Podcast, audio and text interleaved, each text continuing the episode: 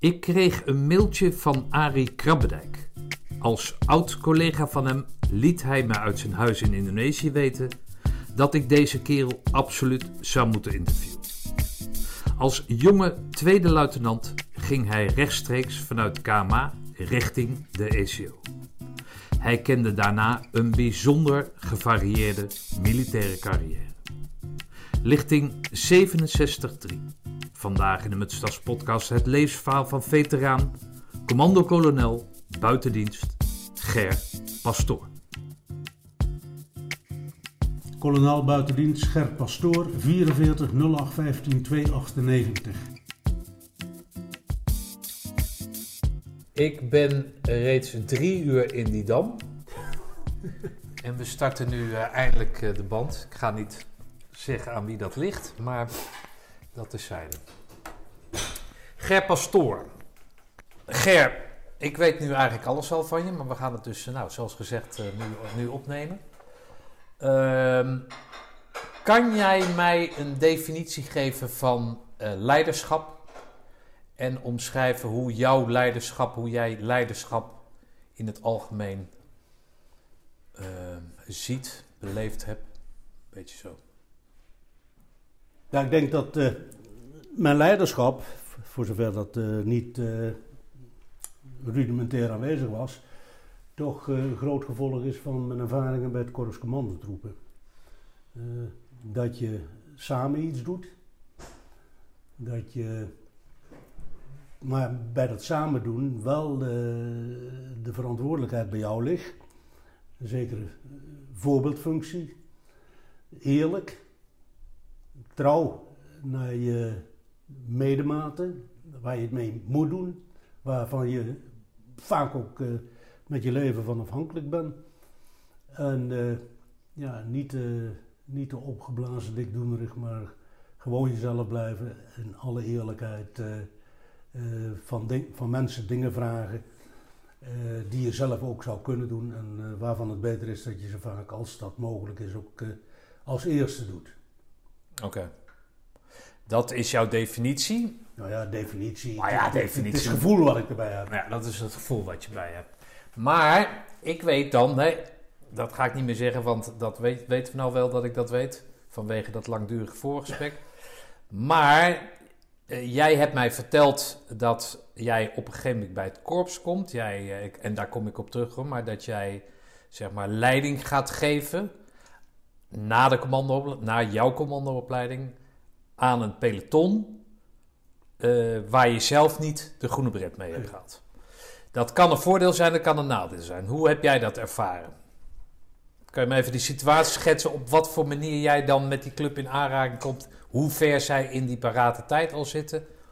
Het was de lichting voor mijn lichting, dus uh, 73, uh, 67 1 en ik ben zelf van 67 3. En die hadden een tijdje ja, geen echte leiding gehad. Ja, een oude vaandrig, maar nog geen. Trouwens, ik zeg echte leiding, natuurlijk hebben ze leiding gehad, maar ik kwam daar binnen als. Uh, als jong luitenant. Als echte leider. Ah, hij is die, de echte ja, leider. Ja, is Eindelijk. Zitten ze op te wachten. ja. Nou, dat zaten ze niet, want uh, ik kwam daar binnen en uh, ja, ik was van een jongere lichting, dus dat kreeg ik meteen te horen. Uh, het was ook in de tijd van de, ja, de VVDM, de opkomst van de VVDM. Ze waren ook lid allemaal van de VVDM of van de AVNM. Ja, de Vereniging en, voor Dienstplichtige Militairen. Ja, en de Algemene Vereniging Militairen was ook nog een andere club. Dat was de, Vakbond ook. De, twee, de tweede VVDM. En uh, daarbij zat er ook nog een officierszoon in. Dat is helemaal erg. En dat was een beetje een, een, een vrijgevochten, vrijgevochten club. Die uiteindelijk wel deed wat ik wilde, maar waardoor ik toch goed getest werd. Hm. En ze stonden achter me. En ze hadden ook door dat ik achter hun stond, want uh, onze overste van Woerden, Gumminek zoals hij oneerbiedig genoemd werd, die zei dan weer eens op een stafvergadering van god, overal in de scheidhuizen in uh, Roosendaal, daar staat een T met een 3 op uh, de muur. En ik zei trots, ja, dat is mijn peloton. Ja, dat had ik beter niet kunnen zeggen, want dan werd ome Jan werd pissig en dan moest ik weer bij hem komen. Dan kreeg ik te horen dat dat zomaar niet kon.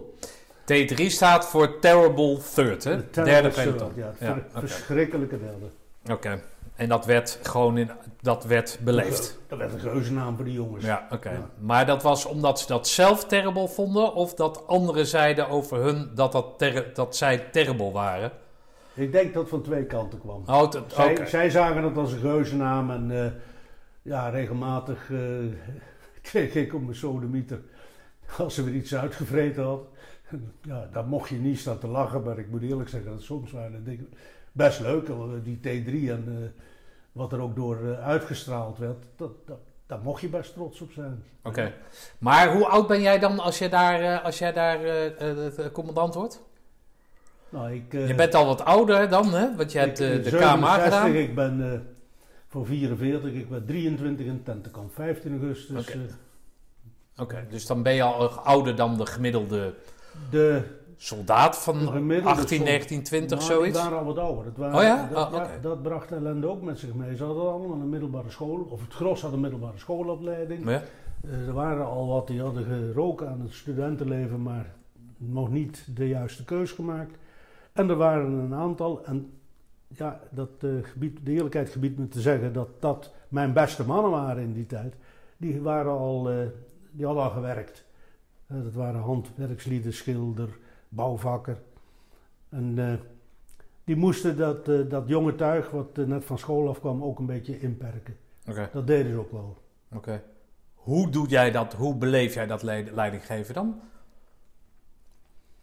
Nou, Toen de toch- tijd was het heel hiërarchisch, hè? Nou, dat was het wel. Daar ben ik ook wel eens op aangesproken. Maar ik vond het niet zo hiërarchisch. Het was toch eh, het samen doen. En, eh, op de kazerne, zeker in de tijd van de 104 waarnemings- en verkenningscompie, op de kazerne was je pelotonscommandant. In het veld was je even de drie. Je had een patrouille van, eh, van drie man. Ja, en dan kom je tot ontdekking dat mijn, eh, mijn winden, om het netjes uit te drukken, net zo rot stinken als die van anderen. En dat, eh, dat gat moet door drie man gegraven worden. En niet door iemand die aan de zijkant zegt, eh, nou graven we een gat van twee bij Ja. Maar liet jij je luitenant noemen of was het de voornaam eh, iets wat was in die werd? tijd nog niet. Maar. Nee, het was nog luid. Ik- Ja, Luid is ook al een soort van voornaam, of vind ik Ja, een verklein, ja, hè, ja. troetelnaampje. Maar, maar dat had net zo goed. Ik heb, ik- ja, het luid, het cap. Eh, in eh, Joegoslavië was ik kolonel en toen eh, kwam dat ook als vraag van mag ik u tutoyeren? Eigenlijk was het andersom. Ik vraag mag ik jou tutoyeren? Waarbij zei ja dat is goed, ik heet Jan. Zeg noem mij maar Ko voor kolonel. Ja, het is toch... Ik denk niet dat het in die tijd geaccepteerd werd. Zeker in, die situatie dat dat mannen die niet onder, rechtstreeks onder mijn commando staan, begerger genoemd zou worden. Nee, maar ik bedoel, als je met z'n drie in het veld zit, weet je wel, dat het, hey, maar goed, wellicht dat dat komt eh, niet eh, omdat je luitenant bent of dat je in een bepaald geloof eh, gelooft, maar dat het komt omdat je niet samen die ECO hebt gedaan. Stel dat je samen die ECO had gedaan, wellicht dat dat, nou ja, goed, maakt verder, maakt verder niet zoveel uit. Weet ik eigenlijk niet. Ik, ik, ik, ik denk niet dat mijn jaargenoten in die tijd, want we waren met eh, drie KMA-officieren die gelijktijdig eh, de groene beret haalden. Die hebben me wel eens op aangesproken dat ik de familie met mijn mannen omging. Oké. Dus die zullen het zeker niet gedaan Als eh KMA-officier eh, word je dan word je uitgekozen of zo door de KMA door, om, om naar Roosendaal te gaan? Of hoe Nee, werkt nee. dat? Kan je zelf opgeven? Ze hadden bij het korps, wist ik, graag KMA-officieren. Dat is ook goed voor het korps.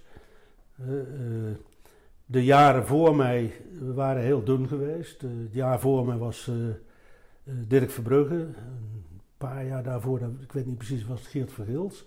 En van mijn jaar waren we ineens met z'n drieën, tot, tot mijn verba of met z'n vijven, tot mijn verbazing. Want ik heb altijd geroepen, omdat ik in de dienstplichttijd al te maken had gekregen met een kapitein, dan ben ik even, Besters, de kapitein Besters, die zat op de SRO. En ik had in eh, de basisopleiding had ik een luitenant Lazonder. En dat waren commando's en dat was toch wat anders dan de rest. hadden een groene beret op. Peer Bessers reed altijd op een scooter op de meeste rare momenten. Ik wilde vanaf het begin... Scooter of een motor? Een scooter. Een scooter? Een raceplay.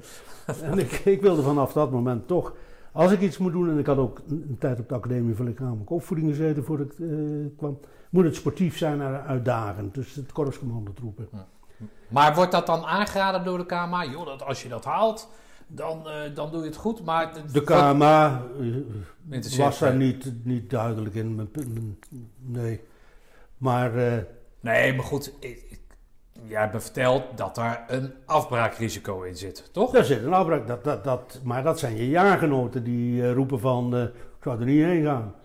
Want het is toch een beetje, het was, ik weet niet hoe dat nu is, het was de trend van je gaat de opleiding in.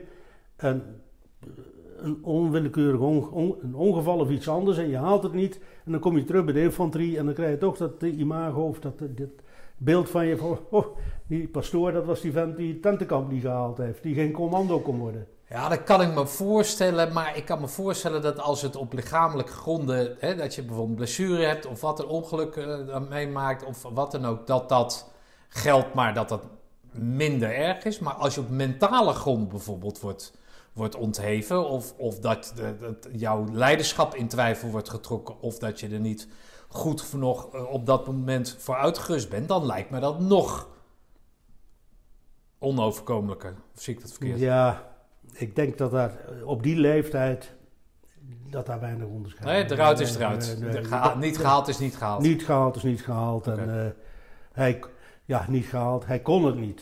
Ik bedoel, er wordt, Ja, niet, wordt, niet, wordt niet eens gekeken van waarom niet. En dat, dat ja. Ja, en dan moet jij natuurlijk bij iedereen uitleggen. Ja, nee, maar moet luisteren. Ja, nee, oké. Dus dat afbraakrisico is Ja, aanwezig. Dat. Maar dan ben jij in volle overtuiging dat je het gaat halen dan of zo? Of heb je er licht nog opgestoken bij mensen die, die er wat van afwisten? Ja, Dirk Verbrugge. Oké. De neus, zo noemden we hem, eh, was in, op de KMA koorfamilie van me. Een heel raar systeem, maar in ieder geval Maar ja, dat Dirk- vader, zoon en eh, dat ja, gedoe. Pa en zoon. Ja, Dirk was een oom van me en Dirk judo samen met me. En, eh, Oké. eh, en, En, en die zat al bij het en korps? die zaten bij het korps. Jaar- dus die kon je bellen, zeg maar. Ja. Nou, bellen, die kwamen we wel eens tegen. Eh, Nee, oké, maar wat, wat, wat vroeg je dan?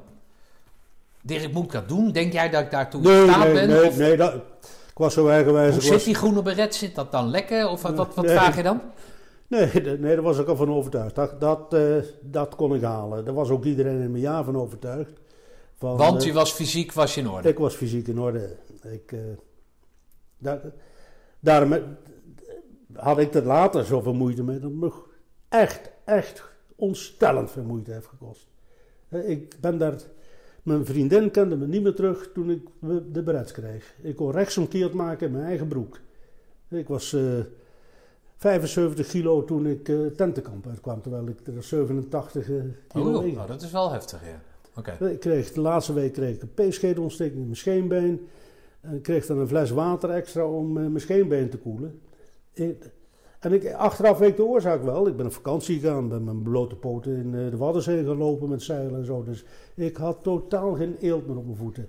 Ja, en alles gaat slecht als je voeten kapot zijn. Ja.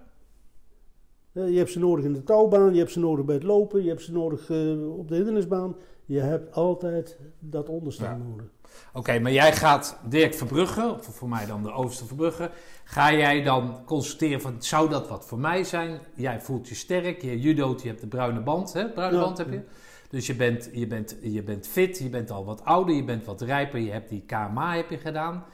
Eh, dan maak je een verkeerde keuze door op het verkeerde moment in de verkeerde eh, eh, omstandigheden met je voeten te zitten, Ja, om het ja, zo maar te ja. zeggen. Dan krijg je het zwaar in die ACO. Eh, wanneer, wat is jouw meest favoriete dieptepunt in die ACO? favoriete dieptepunt. Dat is een keer geweest dat, dat we een mars gehad hadden.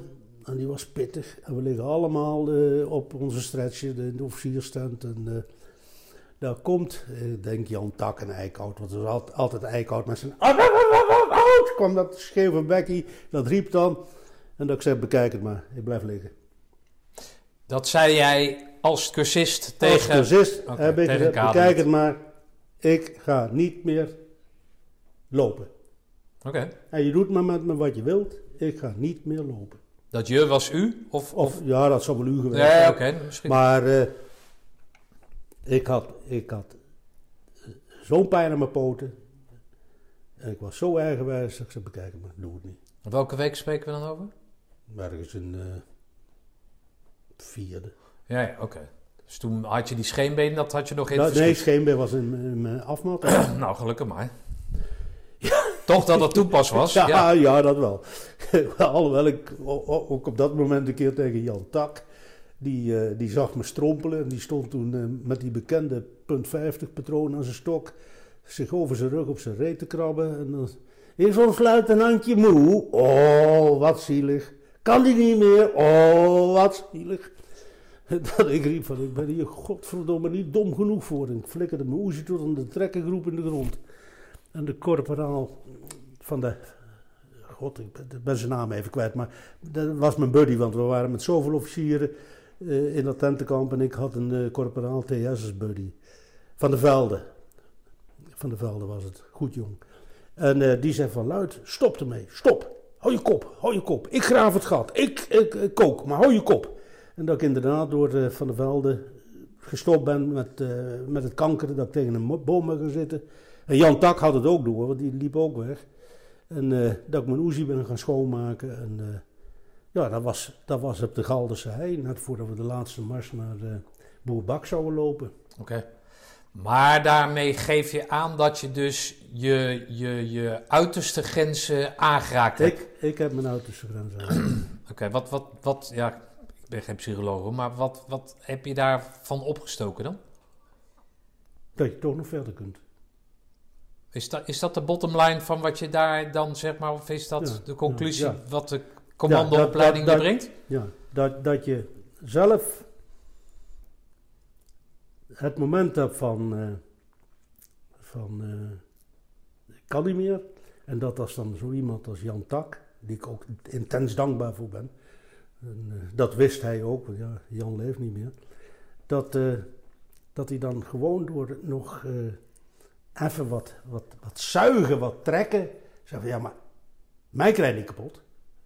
Dat, hé, luid, dat luitenantje kan niet meer. Ja, Ja, ja. Eh, Mij krijg je niet kapot. Dat zul je onder u niet meer Dat, dat zie jij als didactisch, dat hij dat zo deed? Van als ik hem nou nog even iets verder die grond indouw, dan komt er bij mij iets los. Ja, ik denk, god, nou, de... ik, denk, ik, ik denk dat ook Tak met zijn ervaring met al die tentenkampen precies het moment heeft gevonden dat hij daarmee moest stoppen. Oké. Dat, hij, dat hij dacht van nou, en nu heb ik hem en nu begint hij toch weer te lopen. Omdat ik hem... Verder kan ik hem niet douwen. Nee. En nu is het aan Nee, want verder, om daar, verder om daar uit, had, te- uit te komen. Ja, verder douwen had misschien tot gevolg gehad dat, dat ik toch gezegd heb, bekijk het maar. Ja, oké. Dat is dus jouw favoriete eh, dieptepunt. Voor zover het dieptepunt favoriet is. Nee, oké, nee, maar ja, goed. Maar, maar het, het, nou ja, het romantiseren kan je niet. Maar je bent aangelopen tegen grenzen. Je weet dat Tak bepaalde dingen had kunnen doen die hij niet heeft gedaan. Dat hij je daardoor wellicht met al zijn ervaring wellicht heeft gemaakt. Dat je dan jezelf te raden gaat, bij jezelf bij de kladden. En denkt van ja, godverdomme, dit, wat denk jij nou wel? Dat ga ik, eh, dat ga ik gewoon doen. Op dat moment, als, al, dan ben jij natuurlijk in je eentje, hè, want je zit natuurlijk helemaal in je eigen kokonnetje. Eh, eh, hoe is dat in die ACO gaan als, als officier? Ben jij, heb jij het gevoel gehad, ik hoor al alle, van alle kerels die leiding geven, of nou onderofficier is officier, dat je ten alle tijde geconfronteerd wordt met het feit dat je leiding moet geven, hè, sturing moet geven, richting moet geven aan de manschappen, dat je daarop getoetst wordt. Weet je nog te herinneren of, dat, of je daardoor het gevoel hebt gehad dat je extra belast werd? Nee. Nee? Nee, ik heb eigenlijk nooit. Ja, ik. Ja, we waren altijd met z'n tweeën, met je buddy, met, met eh, Van der Velde. Fons, Fons van der Velde. God, dat ik zijn naam vergeet. Met Fons. En eh, ja, die. Ja, ik, ik, nou schiet me te binnen wat je zegt over tutoyeren. Fons noemde ook luid ik, en ik noemde hem Fons. Eh, maar ja, ik, ik moest altijd leiding geven. Dat, dat, Fons verwachtte dat van mij. Eh, Hij sleepte mij op de moeilijke momenten. Dat, dat fysiek, en, en, en dat vrat het hardst aan me, dat ik fysiek veel moeite had. Eh, eh, de andere dingen die, die redelijk waren. Maar dat, ik- ja, leiding geven. Ik, ik heb nooit het idee gehad, dat, dat idee gehad. Eh, dat kreeg ik pas als je op de kazerne zo'n zo'n weerbarstig peloton kreeg als dat derde. Wat overigens op dit moment mijn beste vrienden zijn. Ja, dat is dat waar we nog vaak over lachen. En dat, dat ik wel eens zeg van ja, dat ik, en daar ben ik ook heel eerlijk in, ik heb, dat heeft zoveel vormende waarde gehad voor mijn verdere carrière. Dat je ontdekt van, ze doen toch wat je wilt. Omdat ze je accepteren als baas. Omdat ze je accepteren op je kennis. Dat ze zeggen van nou, hij zal wel weten wat hij doet, dus, dus we doen het maar. Eh, maar ook van dat je niet op afstand kunt staan en dat je het niet kunt flikken.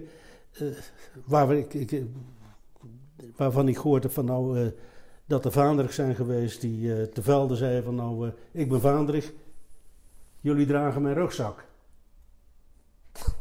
Ja, ja. Ja. ja, je vertelde het net inderdaad. Ja. dat, dat soort verhalen dan denk ik, dat is toch...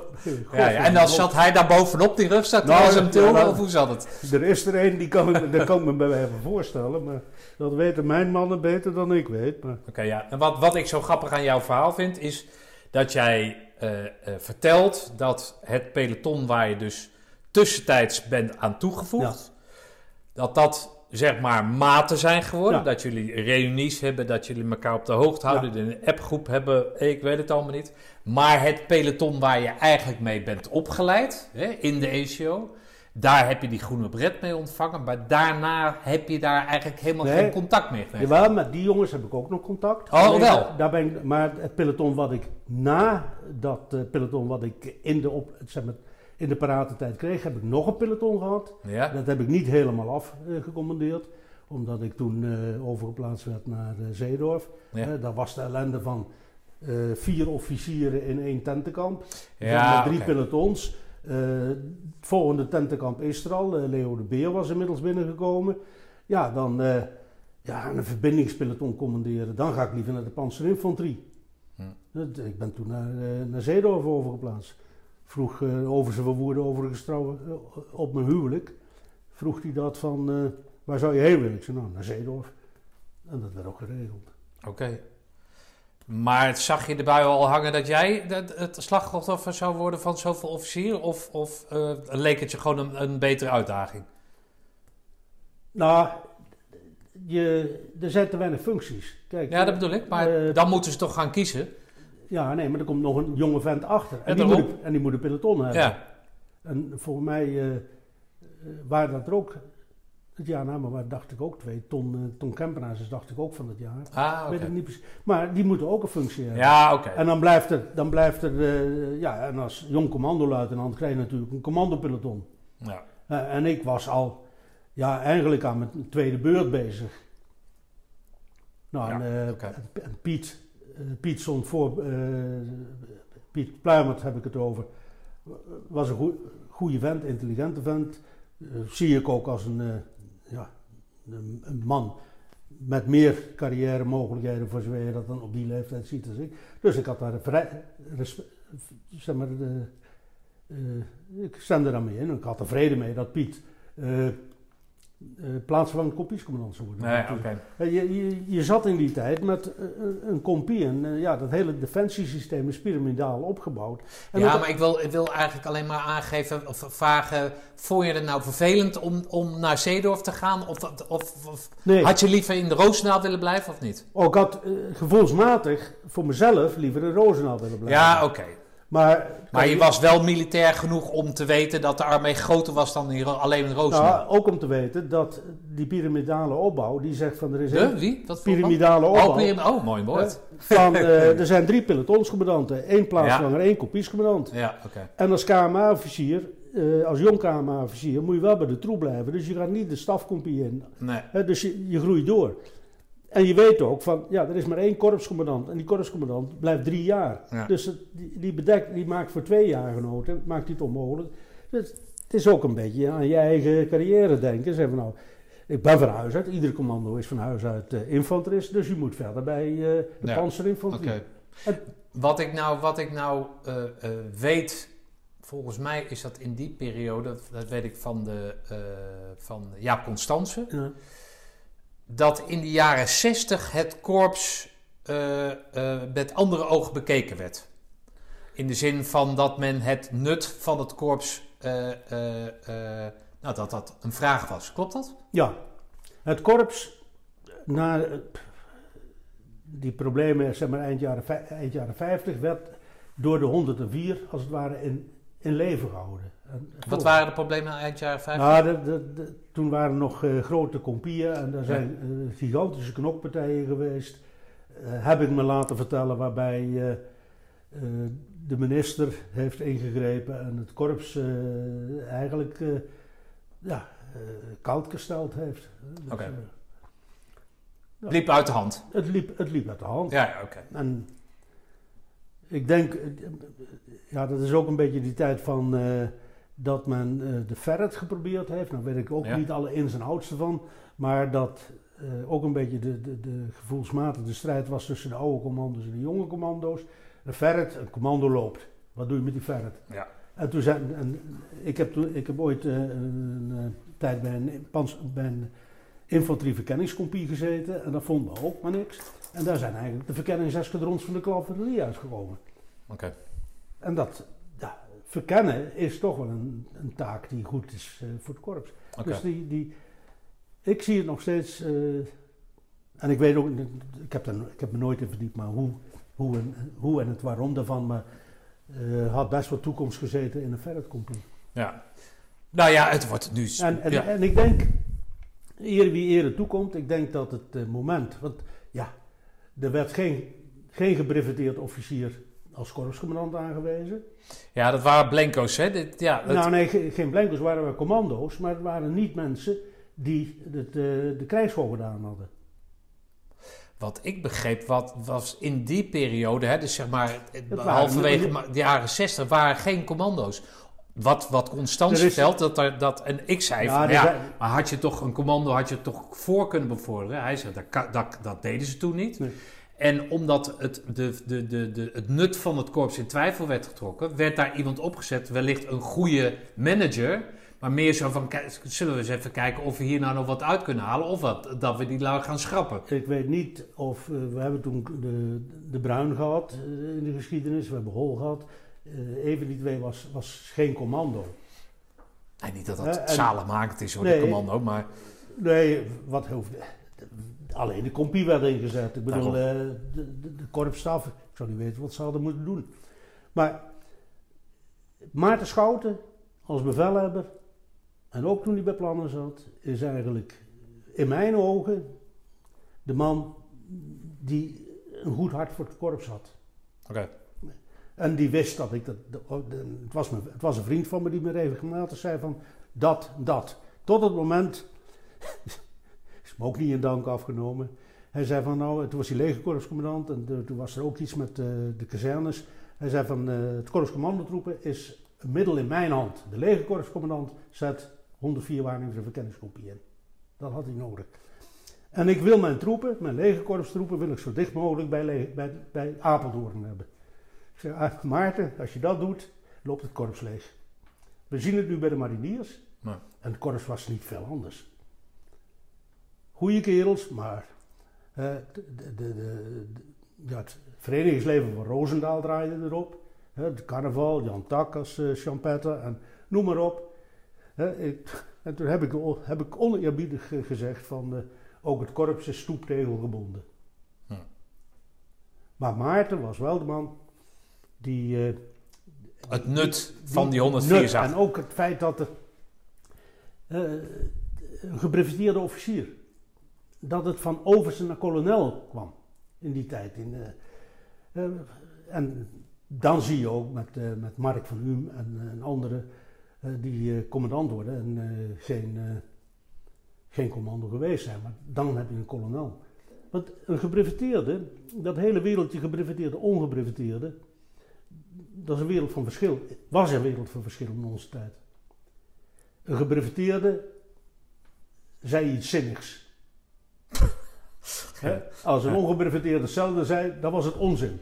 Ja, nou, wel duidelijk toch? Ja, Ja. maar daar kwam het wel op neer. En dan zie je ineens dat, eh, en nogmaals, blijf erbij met, met, met Maarten Schouten, dat daar de opbouw van de korps kwam. Toen, maar dat is, Nou ja, als dat onderschreven wordt, het nut, dan komt er natuurlijk geld vrij en dan ga je natuurlijk verder ontwikkelen. Toch? ja. Want die, die 104, dat, dat was al een tijdje paraat, zeg maar, of in, in functie. Ja. Wat, wat, wat, als, als pelotonscommandant, hè? Eh, eh, ik weet dat de, veel oefeningen die wij gedraaid Ja. hebben, toen ook al waren. China Hannes, eh, nou, noem het maar allemaal op, ik, ik ken ze allemaal niet uit mijn hoofd. Maar wa- wisten jullie, wa- was die taakstelling was duidelijk voor degene die, die putten gaafden en, en Ja. groeven en dat soort Ja, zaken? dat, de taakstelling wa- was wel, maar eh, slimme streupen, Schinderhandels waren er in onze tijd niet. Ah, oké. Dat, dat, dat, was allemaal, dat moest nog allemaal opgebouwd worden. De- wij, hebben, wij hebben het eh, ja, in, in stand gehouden in die tijd. Hm. En wat ik weet dat ik als eh plaatsvervangend kompiescommandant in Zeedorf eerder de cursus wintertraining bij de Bundesgrenzschutz heb gehad dan het eerste pelotoncommando's. Ah, oké. Maar dat had aan de geografische ligging te maken. Nee, er was nog geen wintertraining. Oh, er was geen winter. Nee, en, ah, en, weer, en dan heb je weer die, die wisselwerken. Want mijn kompiescommandant toen ik in Duitsland kwam was Arie Bruins. Dat was een oud commando. Oké. Eh, mijn, eh, mijn CSM was eh, Ferry Albinus, oud commando. Eh, commandant eh, Gerrit Buurman van Vrede ging net weg als, als. Die hebben die contacten gelegd met, eh, met de Bundesgrenzschutz. Wij gingen op, in Klausstad-Selleveld gingen wij iglo's bouwen. We kregen skis van de Bundesgrenzschutz.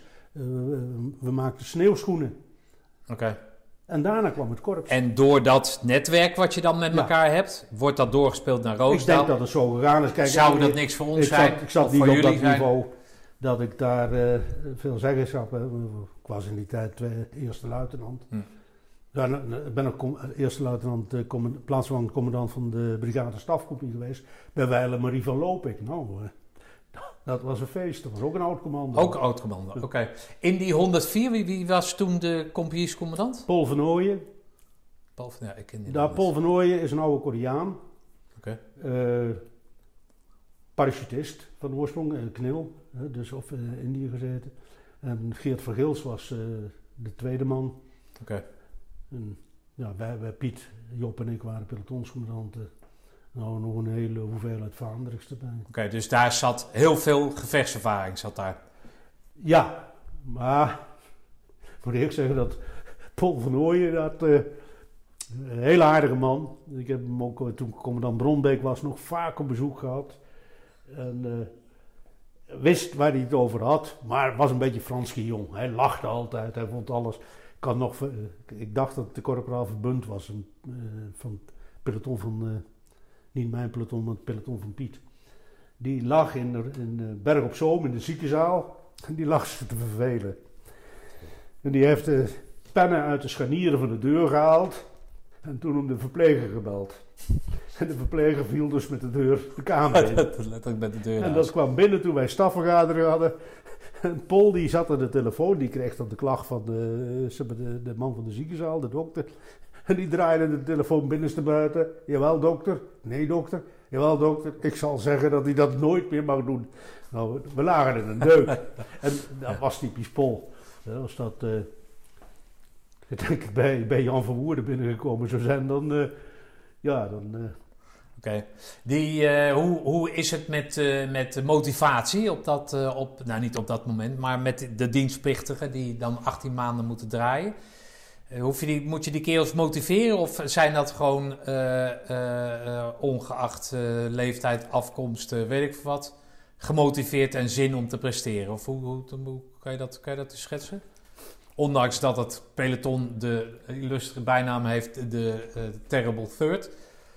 Slaat dat op de prestaties? Is dat, is dat gelinkt Nee, aan... nee dat, dat slaat eigenlijk niet op de prestaties. Het was, het was, het was gewoon een goed peloton, maar het was, ja, ik zou bijna zeggen, een gezond peloton. Met gezonde tegenzin werd alles wel gedaan. Oké. Maar het was ook een beetje toch, ja, vergeet niet, eh, uniform dragen was in die tijd nou niet de meest prettige bezigheid. Nee, ja, jij zegt dat iedereen lid was bij die VVDM. Dat zal dan nou, wel iedereen, er waren er veel lid, denk ik. Ja, maar dat zal dan wel. Maar desondanks hebben die kerels natuurlijk wel gekozen voor het korps. Met, met de wetenschap dat daar beetje, in ieder iets meer... want ja. ze gingen wel met de groene beret op naar huis. Ja. Uh, Zaten daar dan lange haren onder of niet? Want dat mocht dan toen het nee, werd, hè? Nee, nee, nee. Wel wat langer, maar gedekt, zeg maar. Zolang als je nu, nu zag dat de haren van Pieter van Oostrom zijn, mooi grijs en lang. Ja. Nee, dat, hadden nee, dat, het, was, was gewoon gedekt. Het, we hoefden niet meer helemaal kaal. Dus men ging wel een soort mee in die mode, maar hield ja, het toch... vergeet niet dat uh, als je een paar dagen achter elkaar in zo'n zanderige schuttersput zit, dat je best uh, blij bent met kort haar. Ja, nee, dat, dat is ook wel... Uh, ja, dat is ook weer waar.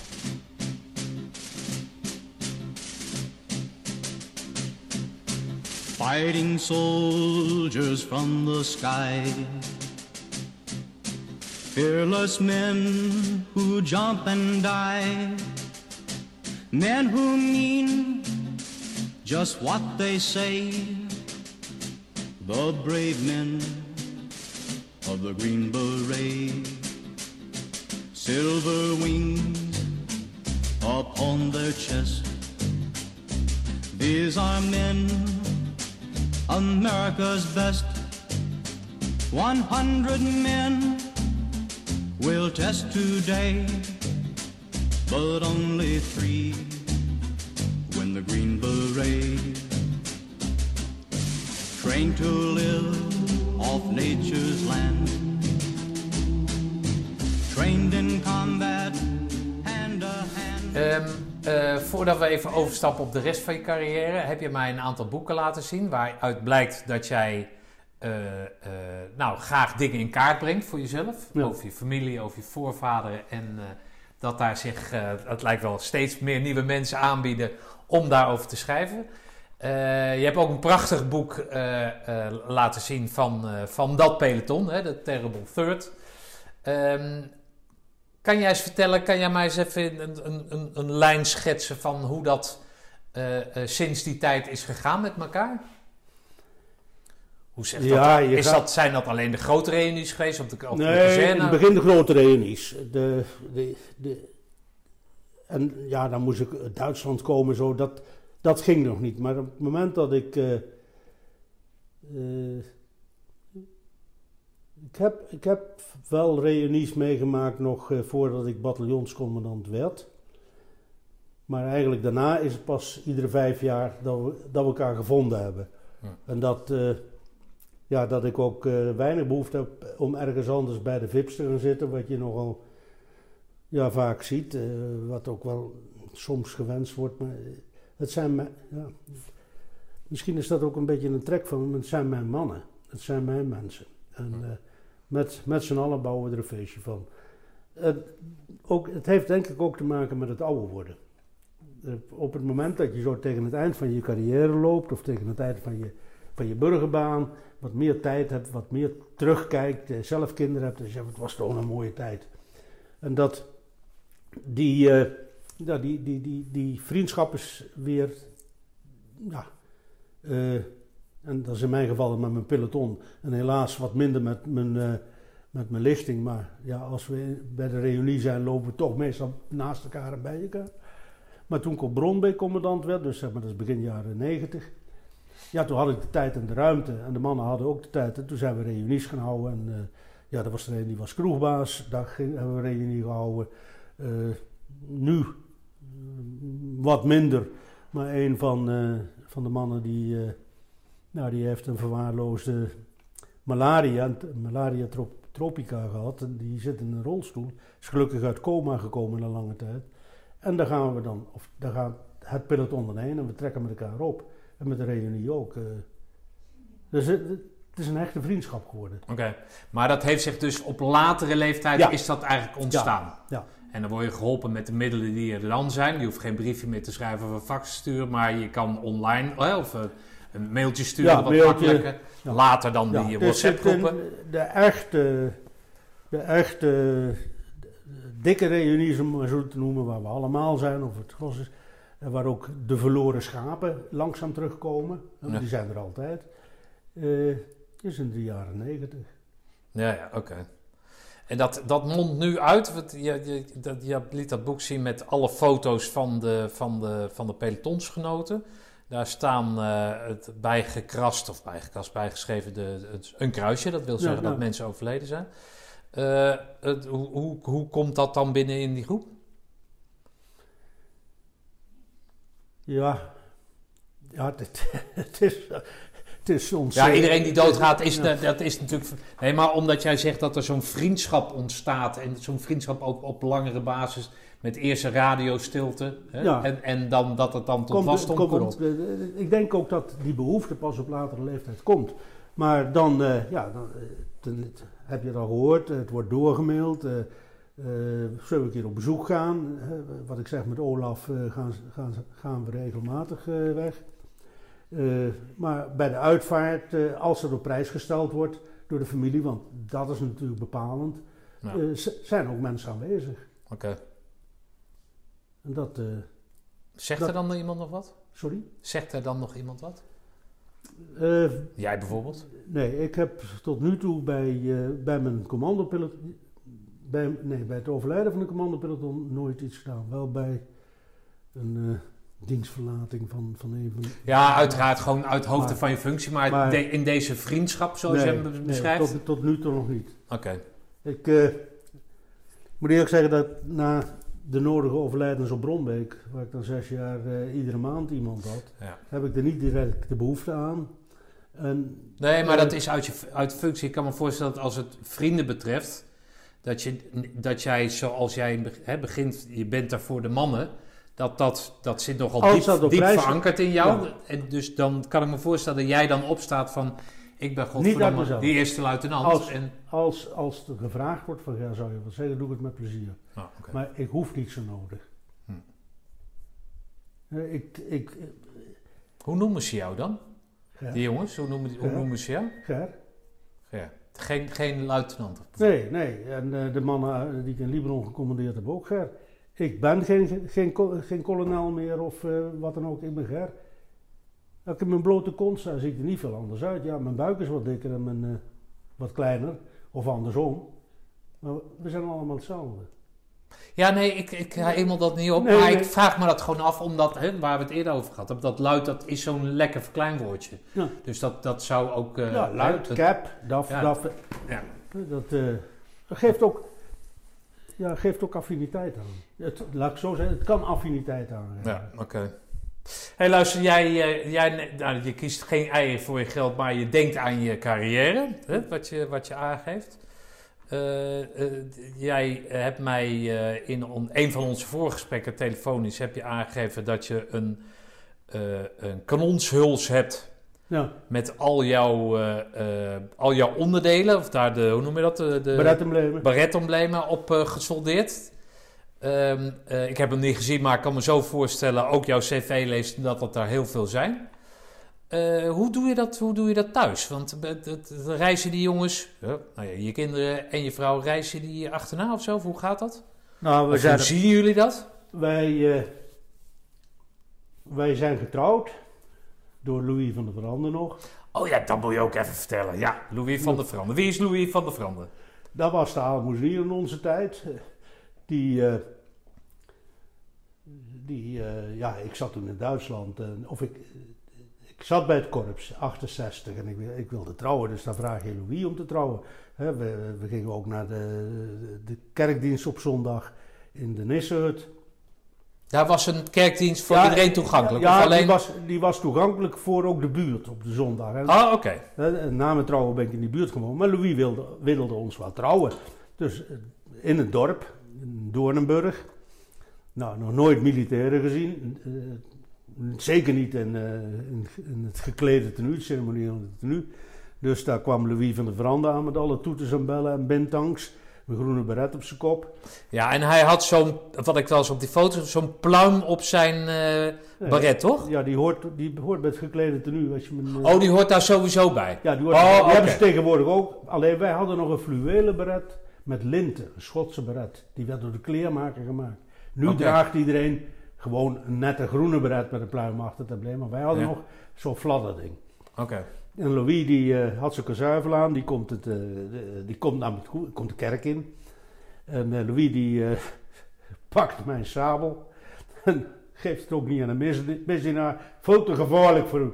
Hebben Brabander, echte Brabander. Dus hij loopt met die wijwaterskwast voor ons naar het altaar. Trouwt ons en op een bepaald moment... ja, het dorpskoor had dat ook nog nooit meegemaakt. En Louis staat achter het altaar.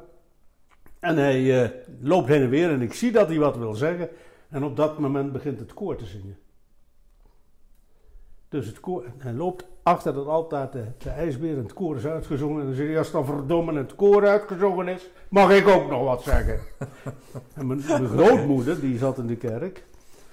En die kwam na afloop van, Ger, Ger, dat was toch wel een priester? Want hij was nog eerder de kerk uit dan wij. En hij stond al met zijn, eh, met- ja, in zijn eh, uniform eh, ons op te wachten buiten de kerk. En daarna op de receptie ook. Ja, Paul van Ooyen was er. een, een- een groot aantal collega's van, van mij van het korps. En we hadden dat op het kasteel de Doornenburg. Dus dat viel van Woerden ook al op. Dat wij in de ridderzaal van het kasteel stonden. Die, die vroeg zich ook al af welke relaties ik daar had. Die dacht ineens, ik steeg ineens in zijn achting, om het maar zo te zeggen. Maar daar zat eh, Van der Veranden met een oom van me, de- die dan, eh, ik vertelde dat hij tolk was geweest bij de Gallië. Oh ja, ja, ja. ja. Nou, ik, die, die foto, hij ligt in een deuk. Louis, echt, hij was al bij het korps weg. Ja, ja, hij is in mijn tijd bij het korps weggegaan, dacht ik. Weet, dat weet ik ook niet zeker. Mijn geheugen laat me af en toe op steek. Maar, maar ik ben nog eens een keer terug geweest. Toen was hij eh, de dienst uit. Toen was hij almoezenier van de binnenvaartschippers. Maar hij was ook kapelaan daarvoor in eh Terheije. Traaien, net noord van, eh, van hoe heet het, Breda.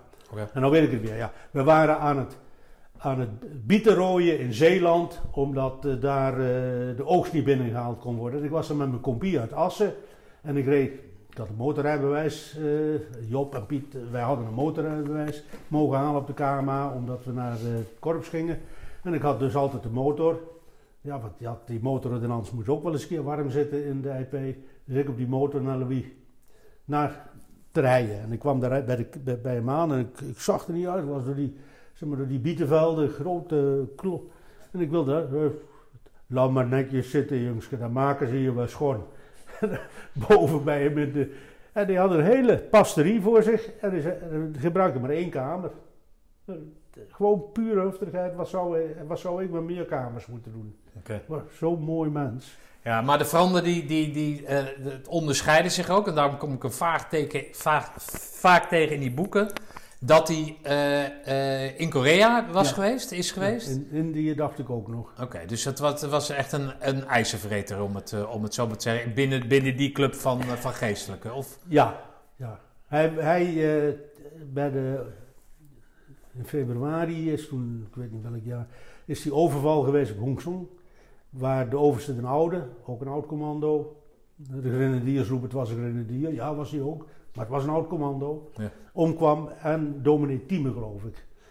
liep, liep Louis weer en zei hij, ik heb het goede geloof, ik heb het overleefd. ja, ja, maar hij was ook voor die, voor die mannen, het was een, een, ja, een voorbeeld, toch? het was een voorbeeld en het was een toevlucht. Eh, je, je hoeft niet gelovig te zijn, maar ik heb dat later ervaren dat zo'n man die dan wel weet wat we doen, maar het zelf niet is, non-combatant, Ja. dat, eh, dat je daar je hart uit kunt storten. Dat, dat, Praat anders. het praat wat makkelijker en eh, eh, je angsten, je, je, je vrees die je hebt, die ik ook wel eens gehad heb, dat ga je niet tegen je maten vertellen. Je gaat niet tegen je plaatsvervanger zeggen dat, dat je ergens bang voor bent. Nee. Of dat, terwijl dat wel is. Eh, ik heb in Libanon ook zeven kleuren stront gescheten. eh, en- maar dat, voor, Ben jij gelovig, überhaupt? of niet? nee, niet meer. Nee, oké. Maar, maar eh, ik, eh, laat ik zo zeggen, ik, qua geloof paste het om het tegen de Franden te vertellen? Bedoel je dat? nee, nee, Of ging het meer om de het- mensen te veranderen? Het is gewoon, je weet dat hij, dat hij ook een zekere zwijgplicht heeft. Ja, niet van de, niet van de verandering. Van, in die tijd had ik geen probleem maar met Libanon. Eh, je weet dat het is toch een, het zijn mensen die rust en, ruimte geven. En waarvan je weet, ik kan er met mijn, eh, met mijn zorg, die je toch hebt als commandant over je mensen, kan ik daarheen zonder dat het afbreuk doet in je gezag. Ja. Je- natuurlijk, een commandant eh, vreest ook voor zijn leven en- en vreest voor het leven van zijn mensen. Ja. Maar op het moment dat jij dat aan mannen laat blijken, gaat je geloofwaardigheid, eh, krijgt een knauw. Ja. Eh, dat, dat, die kijken naar je, tenminste, dat idee heb ik, dat ze kijken naar je op. Ze kijken, wat doet hij? Hij loopt nog rustig rond. Het is goed. Hm. Anders raak je het vertrouwen kwijt. Maar daarom is zo'n team van eh, een kompiescommandant, eh oude sergeant-major, adjudant, die hebben elkaar nodig. Ja, de, de dominee eh, eh, Kees Baas is, eh, is kort geleden overleden. Die werd eh, ter grave gedragen door, eh, door, zijn, eh, door zijn oude maten, zeg maar. Ja. Ik heb dat op, eh, op eh, Facebook eh, en LinkedIn gezet. Ontzettend veel reacties daarop. En, eh, en het mooie is dat, dat vooral, hè, hij heeft natuurlijk ook panzerstorm bijgestaan en dat soort zaken, maar dat vooral de commandoopleiding, of de kerels die de commandoopleiding hebben gevolgd, eh, eh, teruggrijpen op dat rustmomentje, het pepermuntje Ja, Hè, en, en eh, de bezinningsmomenten zonder dat het kerkelijk, kerkelijk sfeertje is niet kerk. Nee. En dan heb je gewoon meer aan, hè, of je kijkt inderdaad meer tegen zo'n kerel op die, hè, waarvan je vermoedt of dat je weet dat hij hetzelfde meegemaakt heeft als jij. Dat geeft meer vertrouwen, dat, dat, die, die hand op je schouder bij wijze van spreken, die doet je veel meer dan van een, iemand anders. Ik weet wel dat eh, we hadden uh, dominee was Tjerk van Houw, oud marechaussee, die eh Bergen-Belsen overleefd heeft.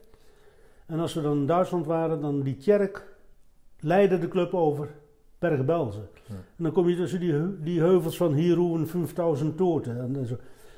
en dan vertelde hij hoe dat was. En dan voelde je die kou en die, die angst en, en zo. Maar dat was ook een vent waar je met je...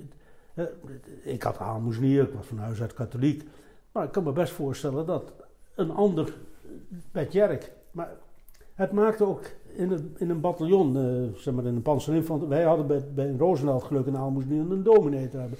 Maar een bataljon heeft meestal of de dominee of een aalmoesnier. Oh, is het zo? Geen idee. Eh, ik heb in mijn bataljon het 48 alleen maar een dominee gehad. Eh 42 had geloof ik in Duitsland hadden we nog een dominee en een aalmoesnier. Maar de dominee zag je nooit, want die was aan het studeren. En de aalmoesnier was een oud Indiëganger, later roeping, eh, Kees Karel. En daar, daar, daar kon je naartoe. En bij Tjerk van der Houw ook. eh, en Louis, die hadden met, ja, met de poten in de stront gestaan. Die hadden de oorlog meegemaakt. Daarom zal het, ja, nu.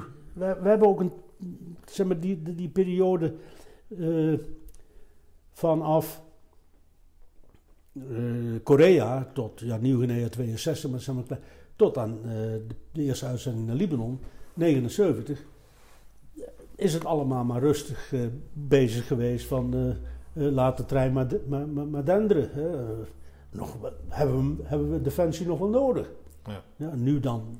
We hebben Defensie nodig voor de wereldvrede. Niet, niet meer zozeer voor het eigen land, alhoewel ik die Poetin ook voor geen cent vertrouw wat daar kan gebeuren. Maar, Oké. Nee. Maar goed, even terugkomend op, eh, op, mijn, eh, op mijn vraag. Ehm, eh, je, gaat, je gaat richting Duitsland. Ja. De familie. Wat wat, schets de familie is. Je hebt natuurlijk een vrouw waar je mee getrouwd bent. Ja, ik, was, ik ben getrouwd in 68 in, in, toen ik bij het korps zat. 69 eh, zijn we vertrokken naar Zeedorf. Mijn vrouw had toen nog geen rijbewijs, dat maakte ook nog wel eh, wat eh, problemen met zich mee. In Zeedorf is mijn dochter geboren. Twee, twee, ja, wij woonden toen in Zeven. Zeven is, waar is dat? Ze- Zeven is het pl- plaatsje waar iedereen woonde in Zeedorf. Zeedorf is de kazerne. Oh, het, het- in Duitsland woonde In? Duitsland, Ja, ja. oké. Verhuisd naar Zeven. Van Zeven ben ik in 19...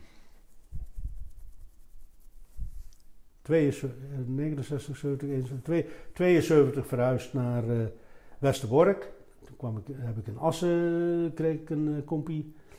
Daar is mijn zoon geboren. In 1975 werd ik eh, geplaatst op de krijgsschool voor de stafdienst. En wist je ook wel dat je daarna in Den Haag zou moeten dienen. Toen zijn we verhuisd naar Alphen aan de Rijn. Nou, de, krij- de krijgsschool ben ik van afgestapt.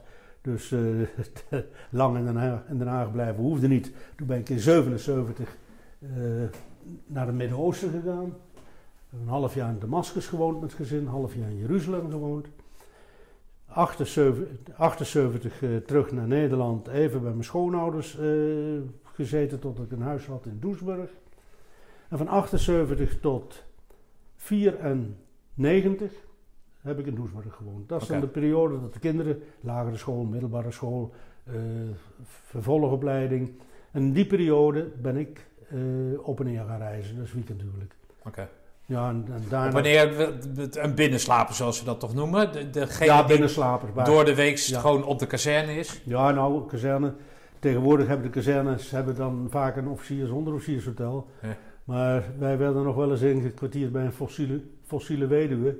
Als je Oké. dan s'avonds de kroeg uit kwam rollen, die dan eh, meneer Pastoor nog een kopje koffie om een uur of elf met een snee in de neus en een kopje koffie wat om negen uur al op de, eh, zeg maar op de kachel gezet was, had je dan ook geen behoefte aan. Ik was, Ah, ik was blij dat ik niet ingekwartierd zat. Ah, oké.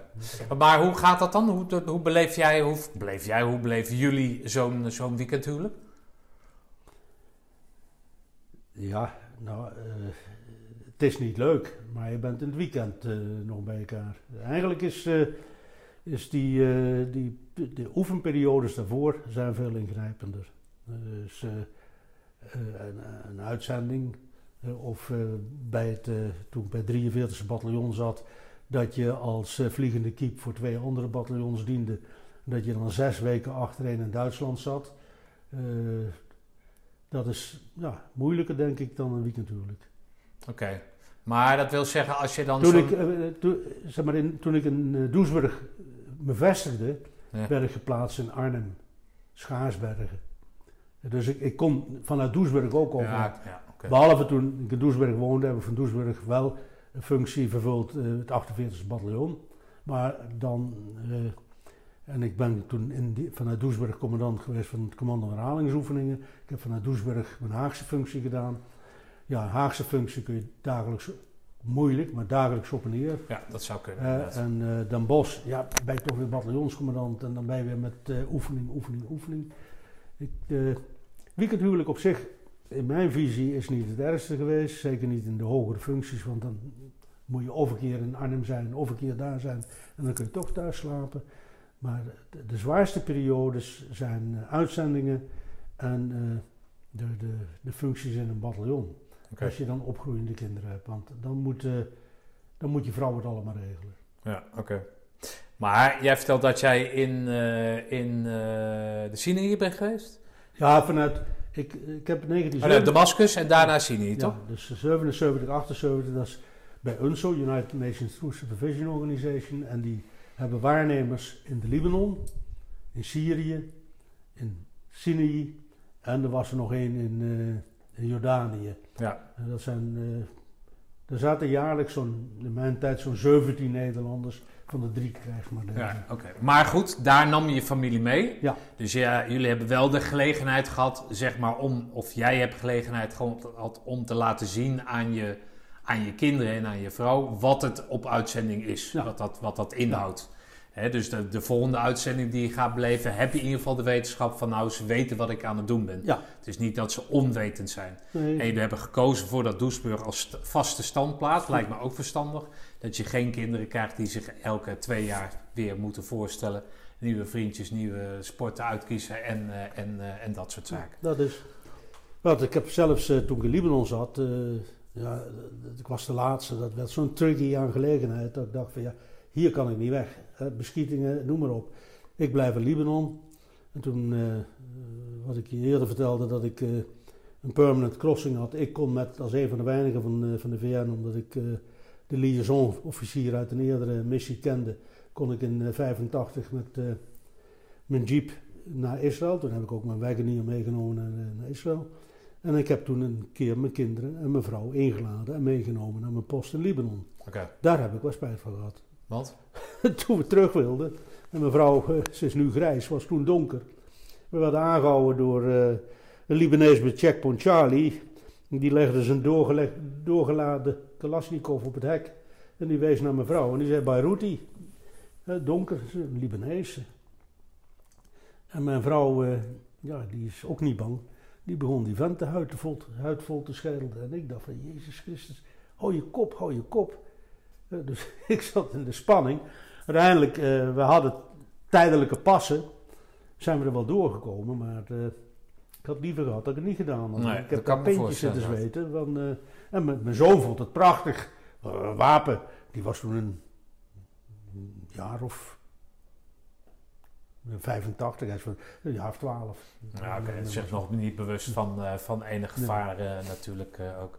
Hoe is de relatie met het... hè, het is grappig dat de voorzitter van, van onze stichting, Stichting Jouw Verhaal, Theo Alsumgeest... Toen ik hem gisteren appte, ken jij Ger Ja, Pastoor? Ja. natuurlijk ken ik die en doe hem de hartelijke groeten. Hoe, gaat dat, hoe zit dat netwerk in elkaar? Want jij zei in de auto, zei van, ja, dat is natuurlijk KMA-officier. Dus dan, dan leer je elkaar kennen. Je, je haalt even dat systeem aan, hè, dat vader-zoon of pa-zoon ge- gebeuren. Beetje eng hoor, vind ik dat altijd. Maar goed, dat, dat, dat hoort bij de, bij, de, bij de ritus, of hoe noem je dat? De, de, de mores van, het, eh, van de KMA. Hoe, zit, hoe is, dat, dat, is dat een beetje dat old boys network? Of hoe, hoe, gaan jullie, hoe, hoe doen jullie dat? Hoe- doen dat- jullie dat? Dat klinkt een beetje... Maar hoe zit, hoe zit dat Nee, in elkaar? Hoe gaat dat? Je, je, je komt elkaar tegen bij, eh, bij oefeningen, bij opleidingen, eh korpsdiners, regimentsdiners. En eh, ja, commando's zoeken elkaar altijd op. Op een of andere manier zoek je elkaar op. Want Theo is, ik weet niet eens van welke lichting die is, maar die is, die moet jaren jonger zijn. Maar zo door die hele, het, het achtervolgt je ook. Als er plaatsingen zijn en eh, je ziet ergens staan van... eh, die vent eh, heeft een groene beret. Riep ik als bataljonscommandant, die wil ik wel hebben. Hm. Eh, de andere kant is dat ook bij mij gebeurd. Ik stapte van de krijgsschool af en ik kwam bij Jan Anneflink terecht. En Jan Anneflink was oud commando. En zo, ja, mijn, mijn leven lang ben ik overal commando's tegengekomen. Of als ja, mijn onder, ondergeschikte, wat ik je vertelde van Ger Snelders. Eh, of het waren mijn bazen. Maar op een of andere manier diezelfde bloedgroep, of je het ruikt, maar je zoekt elkaar op en, eh, en je volgt elkaar. Oké. Maar in dat, dat communicatieloze tijdperk, het, natuurlijk was er een telefoon en dat soort zaken, maar, maar hou je elkaar dan op de hoogte omdat je allemaal ervan bewust bent dat het korps versterkt moet worden? Of weet ik veel, ga je tips uit, hè? weet ik veel. Nee, nee, nee, dat gaat tussen neus en dus- lippen door. Dus, dus, nee, dat, eh, dat, dat niet. Ik moet eerlijk zeggen, dat, ik kende veel, maar ja, je, je komt een keer op het korps en loopt een jonge, een jonge luitenant, die ziet dat jij commando bent. Nou, dat, dat klikt, op een of andere manier klikt dat altijd. Ik, Ja. ik kan me niet voorstellen dat dat, dat met... Nee, ik- er is geen oud commando waar ik eh, met een boog omheen loop. Eh, het klikt altijd. Eh, Ton Kempenaars is tegenwoordig jurist. Ik zat in voormalig Joegoslavië. Eh, Ton die kwam daar voor die, voor die commissie die die oorlogsmisdaden moest onderzoeken. En je komt elkaar tegen in Zagreb en eh, ja, oude jongens krentenbrood, dikke mik. Nou, ja, grappig inderdaad. Ja. Ja, dan heb je natuurlijk wel diezelfde achtergrond, dus dat maakt dat dat Ja. natuurlijk wat sneller klikt. Hè, KMA komt ook niet iedereen, Korps komt ook niet iedereen, dus dat, dat verbindt.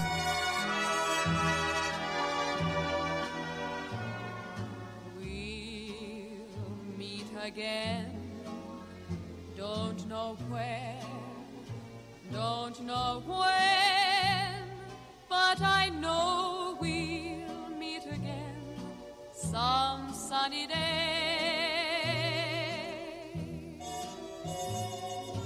Keep smiling through, just like you always do, till the blue skies drive the dark clouds far away. So will you please say hello to the folks that I know?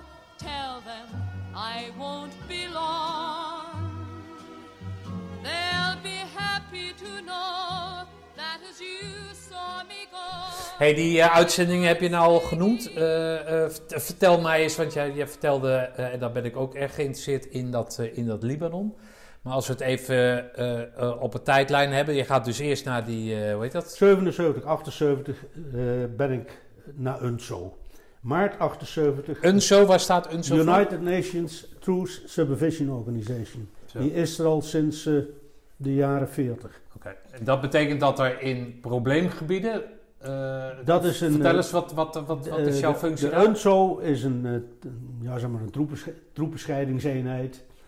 Alleen maar waarnemers die, die gedemili- gedemilitariseerde zones. De Golan zitten ze. Ze zaten Zuid-Libanon om Israël heen. Er zit er maar één in Jordanië, want met eh, Jordanië is geen mot. En er zaten een aantal in de Sinai-woestijn. Ja. Wat doet zo'n zo'n type? Zo'n team bestaat uit eh, twee man, altijd verschillende nationaliteiten. Ja.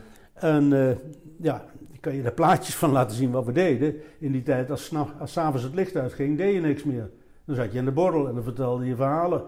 Ik vertel eh, over parachutespringen aan een Canadese cavalerist... die sinds die tijd een van de meest fanaten van paraspringers geworden is.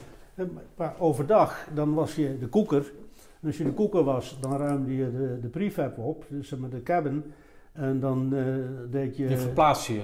Nou, je, je had een, een observatiepost Ja. en er stond een, een, zeg maar een aggregaat voor de verlichting. Er stond een toilet met een douche, ja, eh, zelf gebouwd. En er stond een soort, ja, noem het directiekate met twee bedden en een keukentje.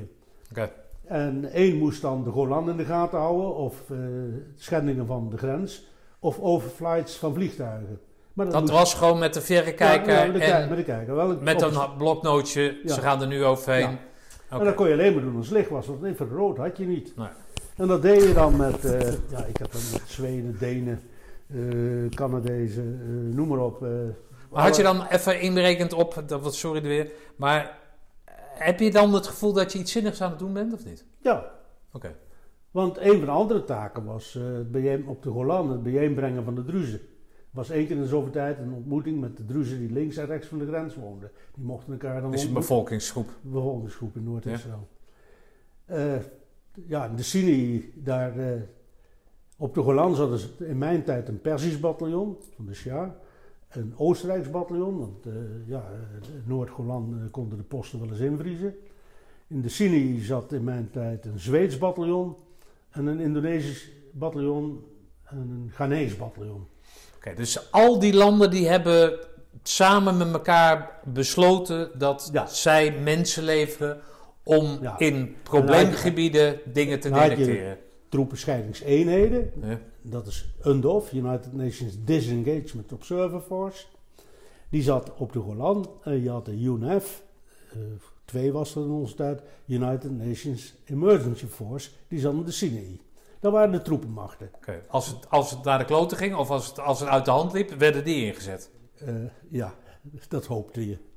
Want het was niet. Wat, wat hoopte je? Nou, Ze waren niet in topconditie, bedoel je dat? het, eh, eigenlijk mocht je niks doen. Dat is net hetzelfde als bij Unifor later. Je mocht niks doen. En ik- dat gaat van een Afrikaans bataljon, en je mag dat niet hardop zeggen, maar gaat geen enkele, schrik, geen, geen enkele werking uit. Die zitten s'nachts ook binnen. Want eh, als het donker is, is, is de gin outside, hè, de geest. Maar goed, je, je kon wat dingen bereiken. Eh, de, en daar echt aan de grens, daar zat dan de waarnemer. Of hij reed patrouille door de Sinai heen. Hm. Die gaf dan door van ik zie zoveel vliegtuigen overkomen. En ik, maar er zijn ook mannen, eh, een van mijn voorgangers als bataljonscommandant Jan Arie Bor. Ja, die zat eh, bij eh, de, de Eerste Oorlog, Zesdaagse Oorlog. En zo zijn er wel wat betrokken. De major van de luchtmacht Mallinkrot, die is in Damascus zijn huis uitgebombardeerd. Dus het was niet geheel zonder risico. Nee, oké. maar, maar maar ik, ik, wat, wat ik, waar ik zo benieuwd naar ben, wat heb je dan... Dus er zijn te veel overschrijdingen, noem maar wat. Wat, wat, wat zijn de represaillemaatregelen dan die, Die je kan gaan, die opleggen? gaan via New York en dan wordt dat in eh, de VN Dus jij uitgevoerd. zijn dat naar New York. Ja. New York zegt, ja, ja, dat kan niet, hadden we niet afgesproken. En dan, Vermanend vingertje. ja, ja, oké. dat We hebben geconstateerd dat er te veel overschrijdingen zijn. Ja. Zou u dat niet meer willen doen? Want anders. En dan weet de tegenpartij ook, ja, want anders er gebeurt helemaal niks. Ik heb drie VN-missies gedaan. UN-missies. De eerste heb ik gevraagd.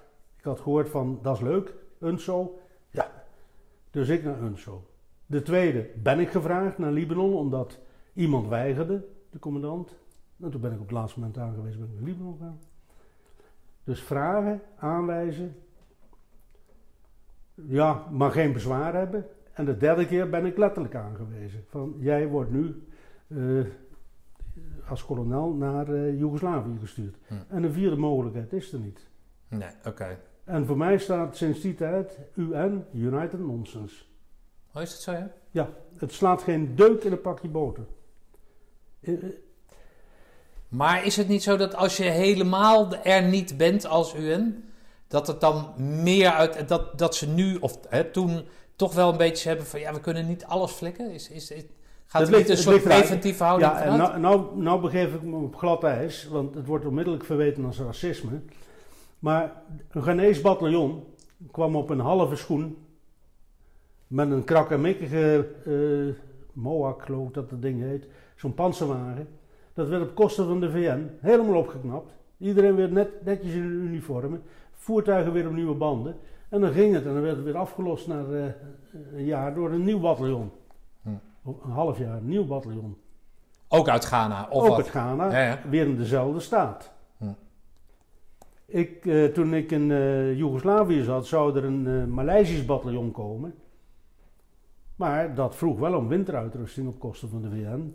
En sokken en schoenen. Terwijl gewoon in de regel staat dat het land levert een gevechtsgereden eenheid. Ja. Er zitten zoveel verschillen. De, de, de, de- Nederland is daar strijd in. Ik eh, kreeg in Libanon 1, euro, of 1 dollar 28 voor water, geloof ik. En zoveel dollar eh, als eh ja, gevarentoelagen. En dat kreeg iedereen, ook mijn soldaten. Dus ik kreeg niet meer dan mijn soldaten. Oké.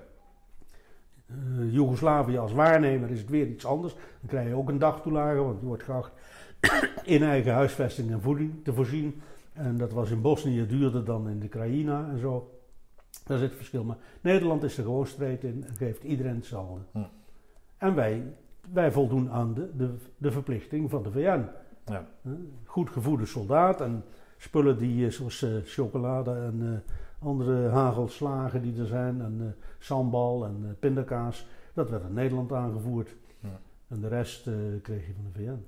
Maar als jij zegt UN nonsense. eh, Het werkt niet. nee, snap ik. Of dat snap ik. Dat blijkt uit jouw, eh, of jouw constatering. Maar hoe beleef je dat dan op dat moment? Ga je met die, met, met- in die mindset ga je er wel heen? Of, of wordt dat steeds duidelijker? Ja, gaat het- zich het- dat het- wreken in je, in je is- motivatie? Of hoe, nee, hoe werkt dat, dat, dan? dat, dat niet. Want je, je hebt iets te doen. En ik moet eerlijk zeggen dat dat pas in de loop van de jaren. Dat was niet na de eerste missie hoor. Eh, en ook niet naar Libanon, maar toen moesten we terug. En toen hadden we een goede eenheid, alleen het was niet voor dienstplichtigen. Hm. Laten, we, laten we eerlijk zijn. Dat ik, ik had man, mannen te leen van de oude lui. En die jongens die dachten dat ze op vakantie gingen. Ja. Toen ik in, in Joegoslavië zat, kwam het eerst eh, zeg maar half beroeps. Hè? Want het waren Ja. toen de mannen met een bijzonder contract. Ook daar heb ik nog aan de, de basis van gestaan van het contract. Nou, maar even terug naar die, die, die, die uitzending. Dan ga je eerst met je familie. Die tweede, die, die eh, eh, pak je op. Dan, dan komt dat gevoel wat ik dan opmaak uit je Ja. verhaal. Hè, dat, het, dat het lood om, om, om oud Ja, ijzer is. Dan word jij gevraagd om de laatste... Als ik het verkeerd zeg, moet je me onderbreken. Maar daar twijfel ik niet aan. Maar of verbeter. Maar de laatste lichting die naar Libanon gaat. Ja, nee, om die aan te voeren. Ja. Maar hoe, hoe, hoe rijm... Ik, ik beschuldig je nergens van. Maar hoe rijm je dat? Hoe kan je dat dan met jezelf Nee, dat- als dat, dat- United Nations?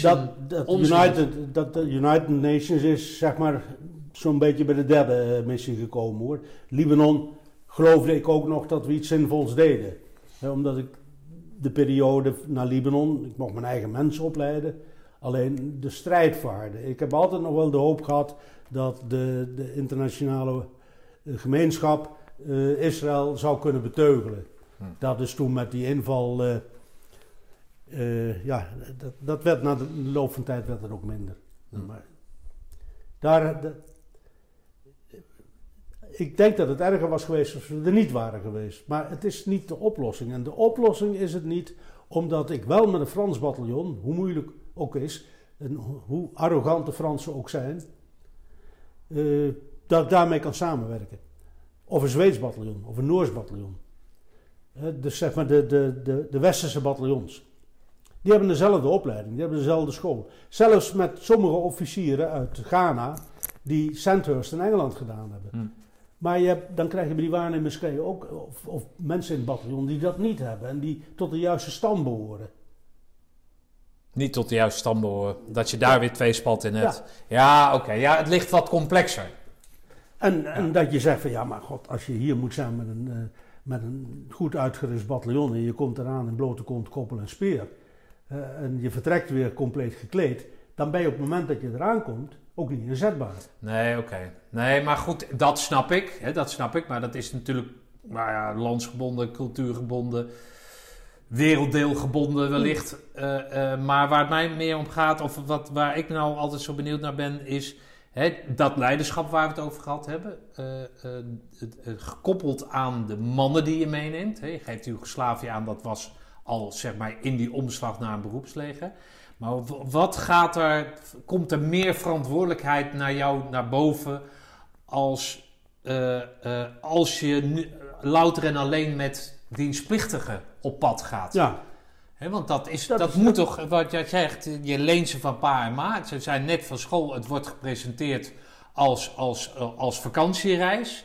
En, maar jij voelt die verantwoordelijkheid. Wat, wat, wat doet dat met je? Wat, wat, hoe, ben je Nou, dat- ben je, ben je, ben je, dat, dat is een zware last. Ja. En zeker als je dan, want dat vertelde ik ook, in 82 is eh, de inval van de Israëli's geweest en toen was het voor Nederland genoeg. Alleen de politiek zei van ja, we gaan niet weg. En toen is het teruggebracht van een bataljon naar één compagnie, een, een infanteriecompagnie, zonder panzervoertuigen. Oké. Eh, en en de, de rules of engagement, als ze met een punt 50 op je schieten, mag je met een macht terugschieten. Ja, dat heeft geen zin. Als ze met een punt 50 op me schieten, dan zou ik het liefst daar een... eh, we hadden toen nog Carlo Gustavs, maar dan zou ik er een, een brisant in eh, willen gooien. Nou, dat mag niet, moet aangepast zijn en altijd iets minder dan waar je mee beschoten wordt. Maar ik had het voordeel dat... Gek. Ja, Nee. ja, je zit er als sitting duck. Dus ik neem die mannen mee. Ik, eh, en, die, en, en het was in de tijd, eh, toen, toen ik het opleiden was, was het rustig. Ik moest komen bij, bij de generaal eh, Roos. Die zei, Gerrit, moet je goed luisteren jong. Het is mij geen, gebro- geen gebroken been waard. Laat staan een dode Nederlander. Jij zorgt godverdomme met knopen erbij dat je al die mannen mee terugbrengt. Knopen erbij? ook? Ja, knopen, dus een paar eh, goede vloeken. Oh, oké. Ja, ja. Han, Han was ook van, ja, ik, doe, ik doe het ook af en toe ook wel eens, tot ergernis van gelovigen. Maar goed, dus dan heb je die mannen, die mag je zelf opleiden. En omdat ik in maart 78 de eerste troepen van Unifil naar binnen gebracht heb, omdat ik toen als waarnemer uit de Sinai geplukt werd met een compie Zweden en aan de Litani gestationeerd heb en daarna een maand daar rondgelopen heb totdat de Nepalezen binnenkwamen, wist ik waar ze naartoe gingen, wist Ja. ik wat de gevaren waren. Eh, Ik had er ook een goede training gehad van een, eh, een maat waar ik toen mee rondreed als eh, Unmo. En dat was een Amerikaanse marinier met Vietnamervaring. Daar heb ik veel van geleerd. Dus ik heb de ouders op de oude dag in Pierok, eh Panzerinfanterie Rijopleidingscentrum in Veldhoven. Daar mocht ik ze opleiden en ik mocht ze zelf opleiden. Hm. Met Jan Bokhoven als Maar hoofdinstructeur. dat meen je niet. Ja, nee, Jan die was bij me. Daar ben ik heel dankbaar voor. Is dat toevallig wijs? Of Er is... werd altijd wel een, een commando aangewezen voor de, voor de opleiding erbij. Ja, ja, oké. Dus die kreeg je dan als instructeur. En ik heb die mannen geselecteerd op. Mannen, als, je, als, als ik maar één keer ontdek dat twee kerels elkaar op de bek geslagen hebben, dan vraag ik niet wie begonnen is, ga je er allebei uit. Hm. We gaan er niet heen om te vechten, we gaan erheen om vrede te bewaren. En eh, ik verwacht van iedereen dat het de rifleman is. Dus de monteur, de aggregatenmonteur, loopt net zo hard mee met de speedmars als een ander. Dat hij daarnaast aggregaatmonteur is, schept alleen maar wat meer verantwoordelijkheden. Dus iedere vrijdagmorgen morgen pakte ik de mag en liep ik voor, dat kon ik toen nog wel. En dan liepen we speedmars. Ah, wat zielig. Ja, Dat ja. kon niet toen nog wel. Ja, Ah, ja. mannetje. Ja, ik was toen, ik, ik was toen eh, 43. maar goed, Ja. dus ik heb ze opgeleid. Ik heb inderdaad... Heb je daar nog iets van een extra, omdat je wist, wist je dat dat de laatste zou zijn? Nee, dat wist ik Oh, niet. dat wist mijn nee. opvolger is nog wel op eh, verkenning geweest. Oh, En ik heb op de oude dag gezegd, beste mensen, ik heb ze goed opgeleid. Ik neem ze mee. En als het aan mij ligt, breng ze ook allemaal mee terug. Hm. Nou, ik heb, daar heb ik spijt van gehad. Want het, la- het lag niet aan mij. We hebben beschietingen gehad, we hebben overvallen gehad, gijzelingen gehad. Maar iedere keer zat in mijn achterhoofd van Han Roos, die zei van Gerrit, geen, geen dode Nederlander. En toen begon het in september, oktober, te augustus, september te spelen van eh, dat we terug zouden gaan. Toen kwam de generaal Herreigers op bezoek. Eh, ja, en die, eh, die, die, die moest generaal Ca- Callahan inlichten dat Nederland zou terugtrekken. Ondertussen was dat nog allemaal niet zeker. Er was ook mijn opvolger op bezoek geweest, Peter Huffy. Nou, en op het laatste moment, ja, toen de Libanezen doorkregen, van, of eh, de, de, zeg maar de vechten, de groeperingen doorkregen dat wij teruggingen, zijn er wat eh, overvallen geweest. Hm. Op posten en zo, ja, dat durfden ze. En ik had die mannen gezegd van jongens, eh, we gaan hier niet de held uithangen op het laatste moment. We gaan terug en we gaan met z'n allen terug. Ja. Nou weet ik omdat ik dat had volgens mij eerder verteld dat Piet Filius over Libanon eh, geïnterviewd. Het voordeel van, van jouw later, hè, of, of in Ja. het latere termijn of latere traject naar Libanon gaand, is dat er natuurlijk meer ervaring te vergaren is dan die eerste lichtingen. Eh, jij zegt dat je je mensen zelf opleidt. Je weet niet dat het de laatste missie is. Ja. Maar omdat jij dan samen met Jan Bokhoven zit, hè, Ja. dat zit daar toch aardig wat, wat groen eh, vermogen, om het zo maar te zeggen. Eh, met de ervaring die je al hebt, maakt dat dat je dan die kerels beter traint dan anders of zo? Of, of anders benadert? Of, eh, kan je daar eens wat over vertellen? Hoe ziet zo'n training, is dat een halve, halve ECO? Of is dat een kwart ECO? Of een drie kwart ECO? Ik durf het niet te vergelijken met de anderen, ik ben er nooit bij geweest. Maar toen ik bij Koendoni aan mijn voorganger kwam, toen zag ik dat eh, eh, er waren posten met vier, of pelotons met vier posten. Ja. En je hebt maar drie groepen. En twee pelotons met twee posten en je hebt drie groepen. Want de pelotons drie groepen. Ja. Maar de dreiging werd groter en ik moest dus genie hebben. Maar die had ik niet. Ik had wel een genieofficier die de infanteristen kon adviseren. Dus ik heb die mannen opgeleid.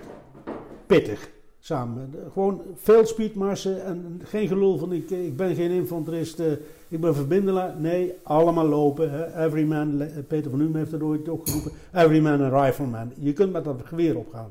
Dat is je redding, dat geweer op het laatste moment. Maar van, toen we zo'n beetje geselecteerd hadden en de mensen eruit gegooid hadden, een knokpartij zelfs eh, op de avond voor uitzending, dat, ja, wat ik gezegd, allebei eruit en twee reserves erin. Dat, eh, ik heb toen een peloton gemaakt, want ik kwam eigenlijk één sergeant tekort in het eh enclave peloton. Ja. Dus ik heb één peloton zwaarder gemaakt. Daarbij vind ik dat een pelotonsergeant is geen postcommandant. Dus de pelotonscommandant en de pelotonsergeant zitten op de centrale post. Maar er is op die post ook nog een postcommandant. Ja, jullie, Ja, zitten erboven. Jullie zweven erover. Ja, Ja. net zoals ik boven de compie zweef, zweeft de pelotonscommandant en de pelotonsergeant Ja. boven de compie. Dus dat peloton had een sergeant dienstplichtig meer. Hm.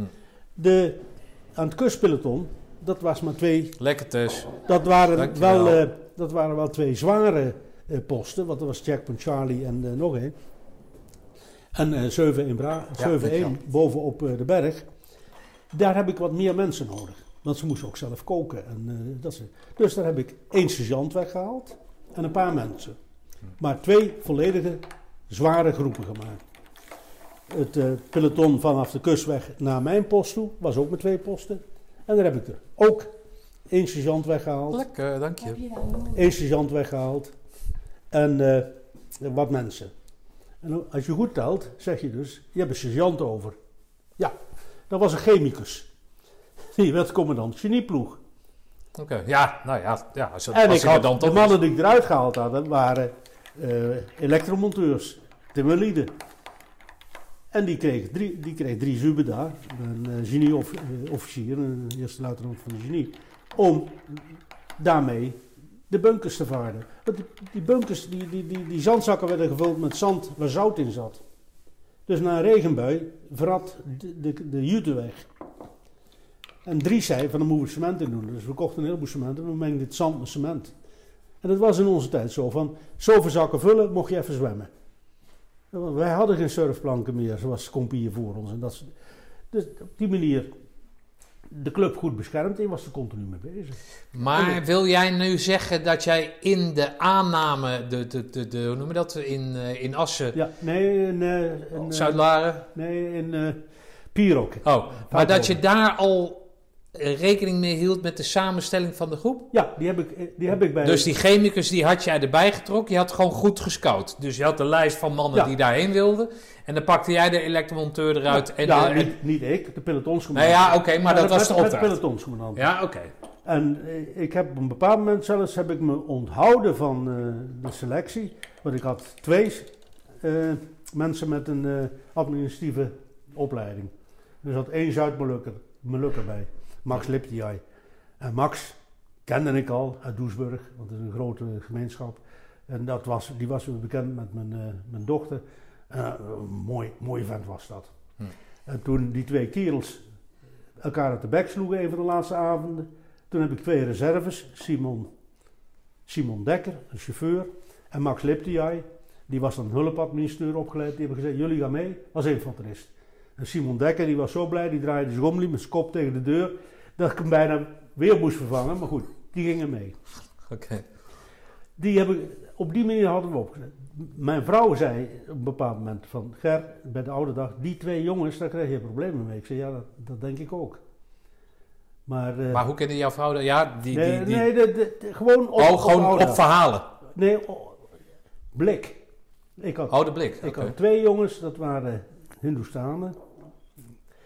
En eh, ik, zal ik, de naam ook zo reproduceren.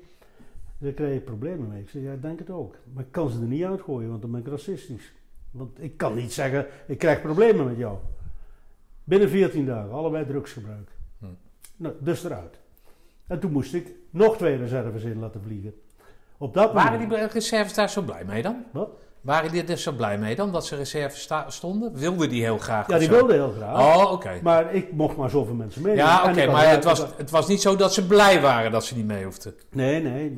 Nee. En toen die twee mannen eruit gingen, toen heb ik twee mannen laten invliegen. En toen ben ik tot ontdekking gekomen, dat moet je niet meer doen. We hadden in de eerste paar weken al zoveel voor de kiezer gehad, dat die jongens er nooit meer in, die werden Ja. niet meer geaccepteerd. Jij was er niet bij. Ja. Zo'n beetje wat ik in het, in het begin het gevoel had toen ik dat peloton kreeg, wat al paar maanden commando was voordat ik eh, Ja. Nou, ik kan me er wel iets voor voorstellen. Maar ik had die compie had ik totaal eh, anders ingedeeld. Dan zie je dat een Nederlander toch van de, van de, van de, de, de lintjes en de medailles en eh, dat soort dingen is. Dus ik had gewoon gezegd van maken, we krijgen allemaal van die ja, Indische in, in, in- uitrusting uit India, ander soort stof. En je zag dat mannen de broek afknipten en het was een, een zooitje en daar kan ik niet tegen.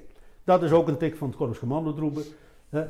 Je loopt in uniform. Beetje dat Tour of Duty gevoel toen de Ja. tijd was, toch? Ja, Die- ja die, een die beetje serie. Ram- Rambo en zo. Ja, ja oké. Dus ik heb eh, bij, bij aankomst in Libanon heb ik ze allemaal een overhemd eh, eh, in laten leveren. En dan over, door de lokale kleermaakster overhemd korte, hem, eh, korte mouw. En een gevechtstenu korte mouw.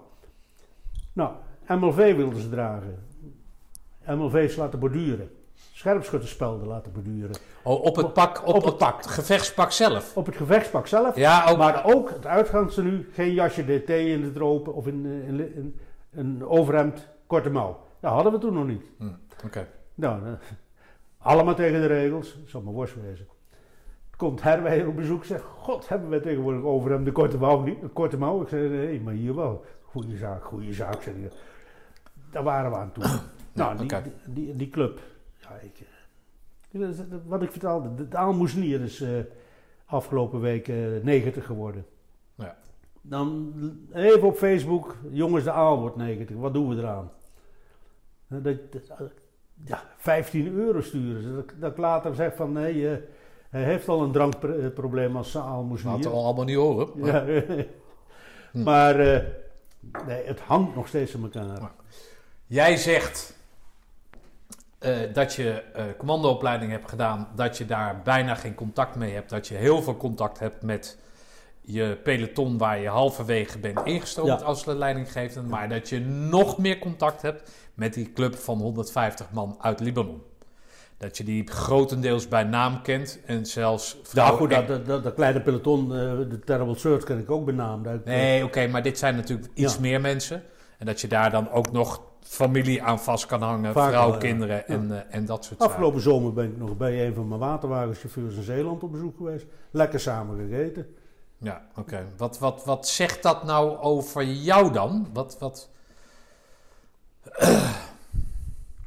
Ja, ik van mijzelf. Jij zegt... eh, net, net, ik, Ik vind dat moeilijk. Ik ben een mannetjesmens, roep ik altijd. Ik wil mensen om me heen. Ja. En ik denk het feit dat, eh, dat anderen eh, dat leuk vinden. En, ko- ja, dat ik het toch goed gedaan heb. Nee, dat je het goed gedaan hebt, dat snap ik. Maar wat zegt het... Wat, eh, zoals jij zegt, jij komt dan halverwege in dat peloton, hè, in, op, op, bij het korps. En dan wordt jou ontraden door medeofficieren om te mingelen met de, met de manschappen, zeg maar. Hè, op de achterkant van het bed. Ja, niet s'avonds eh, in plaats van aan de bar te hangen en nog even te gaan kijken hoe het met de mannen is. Precies. Dat, dat kenmerkt jou? Dat Ja. contact leggen, dat, Ja. is dat groepsmeden? Is dat, is dat een teamverband maken? Is dat tot elkaar komen, laten zien dat je, dat je, door, je door je knieën kan, en dat bedoel ik niet lullig, maar door je knieën kan Ja. om op dezelfde hoogte te komen? ja, ik denk het wel. Om geïnteresseerd te zijn in anderen? belangstelling hebben voor de mensen. En, en, en, toch ook wel zit in mijn achterhoofd gegarandeerd een stuk eigenbelang van als je daar een goede club van maakt, die met elkaar door een deur kan, kun je er ook goed mee scoren. Ja. Maar ja, dan geloof ik dat, dat jij wel zo gist bent om dat ook mee te Ja, nemen in je dat, dat werkt. Nee, nou, dat, ja, nou, dat is toch alleen maar goed? nou, dat is, alleen, dat is goed Vooruitkijken, voor mij. Dat is- toch? Dat is goed voor mij, maar, maar voor het bedrijf ook. Ja, nee, tuurlijk. Ja, natuurlijk. Eh, ik heb drie jaar een tirailleurcompie gecommandeerd en ze hadden me altijd graag bij de oefening.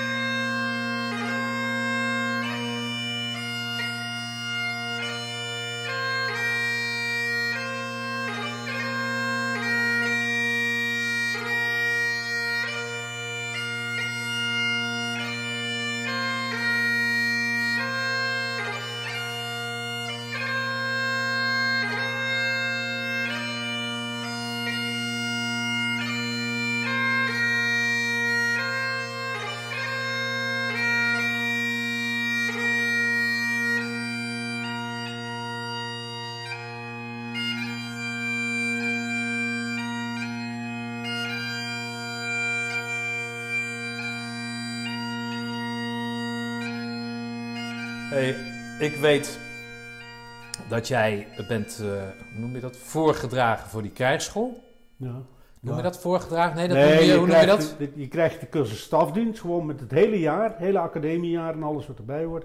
Gaat naar een cursus eh, eh, van nou, vijf maanden, in mei. En daar doe je eigenlijk alles wat nodig is om op staffunctie te kunnen functioneren. Tenminste in mijn tijd. Ja. En daar word je handpicked uitgehaald. Dan krijg je de aanbeveling. Oh ja, de aanbeveling. dan word je aanbevolen in mijn tijd tot het volgen van de hogere krijgskundige studieën. De Ja. Waar let men dan op bij het, het, het, het, het pikken van die mensen of het, het selecteren van die mensen? Waar moet je dan aan voldoen? Dat vind ik een hele moeilijke vraag. Je moet een, een aantal competenties hebben. Die zullen, die zullen niet beschreven zijn, maar men moet een gevoel kunnen hebben Ja. of zo. Nou, dat wordt dan gedaan door de mensen die daar docent zijn. Je moet leidinggevende capaciteit hebben, je moet eh, inzicht hebben in eh, strategie en krijgsgeschiedenis. En gewoon datgene wat nodig is voor hogere functies. Ja. Dat, dat, je moet stukken schrijven en eh, daar wordt op beoordeeld. Ja, en dan tot mijn, ja, tot mijn verbazing en eh, tot verbazing van nog wat meer, kreeg ik een aanbeveling. En waarom tot, nou, tot jouw eigen verbazing kan ik me voorstellen, maar waarom tot verbazing van anderen? Want hoe schatten die jou dan in? Ja, zo was ik me gedragen. Wat een ongelijk projectiel. Nee, maar vertel eens. een, be- een beetje lomp. Hè, en eh, lomp. nog eens even, joh, joh, eh, kun je het beter, weet je het beter? Regel het maar. Ik ga daar niet over in discussie. Eh, ons vak is niet een vak waarbij je uren in discussie kunt gaan. Het is ook geen vak waar je impulsief een beslissing moet nemen. Maar je moet wel helder en snel kunnen oordelen van we doen het zo. Eh, Ik, ja, voorbeelden, voorbeelden zat. Maar goed, ik, kreeg- ik kreeg een Maar wat ontbeerde jij dan volgens jou dat het jou verraste dat je werd aanbevolen? Wat, wat, wat? Nou ja, dat was ook een beetje... lomp, lomp kan ik me voorstellen het, dat was een dat... het, was een, het was een beetje. eh, ik had het niet verwacht. Ik, ik had er ook niet eh, op gewerkt. Ik, ik ben pas gaan werken toen ik de aanbeveling had. En toen dacht ik, ja, dit wil ik niet. Maar, Maar wat, wat, wat, dat, wat, wat is dat dan? Ga je dan... Wat, nee, toen, toen ging ik echt eh, de, de, de, de boeken en de, de dingen die je moest lezen, ging ik ook lezen. ja, oké. Daarvoor had niet is- je natuurlijke interesse. Ja, maar daarvoor is het toch een beetje eh, voor mij herhaling van zetten. Eh, tactiek. Ja, ik, ik zat op, met mijn kopie weliswaar, maar op bataljonsniveau. Ik begreep echt wel hoe een bataljonsbevel in elkaar zat. Dat kon ik best schrijven. Hè, hoe een aanval, eh, waarom je die route zou nemen. Dat andere, dat was niet zo. Nee, daarna. Dat, dat stukken lezen, allerlei stencils. eh, het ging niet per bladzijde, het ging onderhand per kilo dat papier. Hm. Maar in die beginfase, ja, er zijn mensen die zich uit de naad werken en die kregen geen aanbeveling. En ik, eh, die eigenlijk ook niet bewust daarmee bezig was, hoe, hoe raar dat ook mogen klinken, eh, kreeg de aanbeveling. Dus eh, ik was, was verbaasd toen Walthuis zei van, en jij hebt het in je. Oké. Nou, en, en ja, Maar het kenmerkt jou, als ik even terug mag pakken in het verhaal, dat jij dan zeg maar eh, de, hoe noem je dat nou, uitgetreden eh, eh, benadering of zo. Of in ieder geval je stapt uit de voertuigen en dan overbrug je een bepaalde afstand en dan wil je die generaal op zijn, op zijn IP kloppen. Dat kenmerkt jou. ja, Hè? En, en dus niet het hele uitgeschreven ding van gaan we het dus en zo doen. Nee, we pakken hem zo. En dan het, het verrassingsding. Het- het improviseren, is dat het? dat is het. Het bevel is prachtig. Maar ik moet de eerste operatie nog zien die volgens het uitgeschreven bevel verloopt. Ja.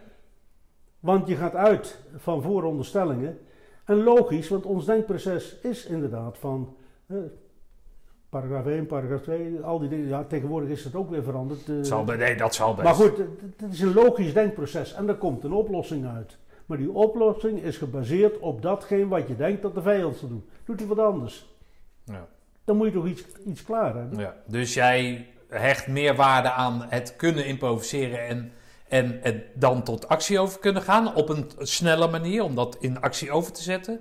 Dan dat je hele boekwerken erop na moet slaan om de theorie.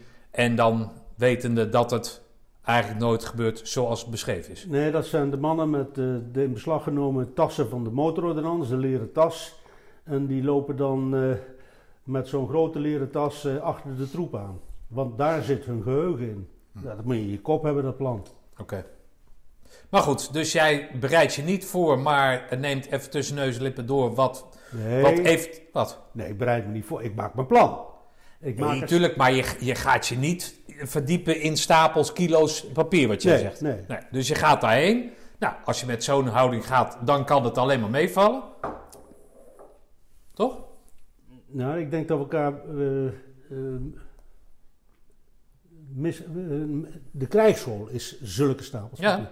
Nou, daar ga je nou toch heen. Ja, goed, daar- ga ik heen. En dat papier lezen.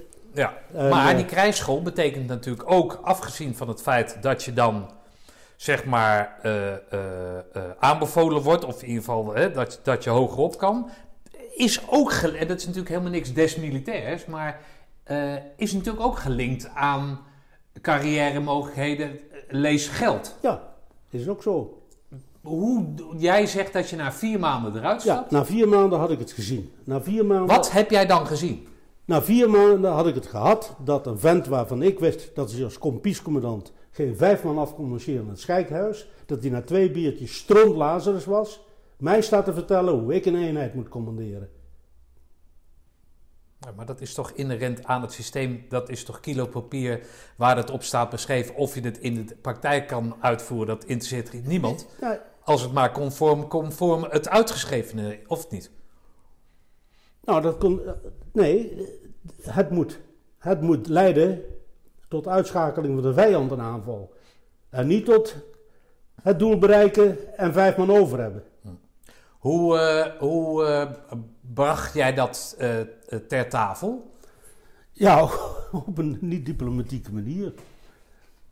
En Jij was dus niet met jouw geld bezig. ben ik nooit mee bezig geweest. Nee, Nou, maar jij was op dat, moment, op dat moment was jij niet met geld bezig.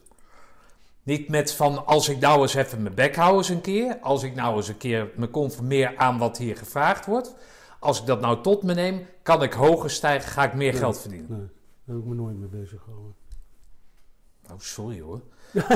Jezus. Nee, maar ja, wat er ook toe bijdroeg is dat... Hoe oud, was je, hoe oud ben je dan? Nou, Ik ben nu 77. Nee, maar toen, hoe oud was je toen? Eh, in, eh, dat is in eh, v- 75, dus eh, in 75 ben ik eh, jaar of dertig of zo. 31 geworden. Ja, oké, maar dan ben je dus nog eager, je, bent nog, je, je wil Ja, nog heel ja, veel. nog een jonge hond. Ja, precies.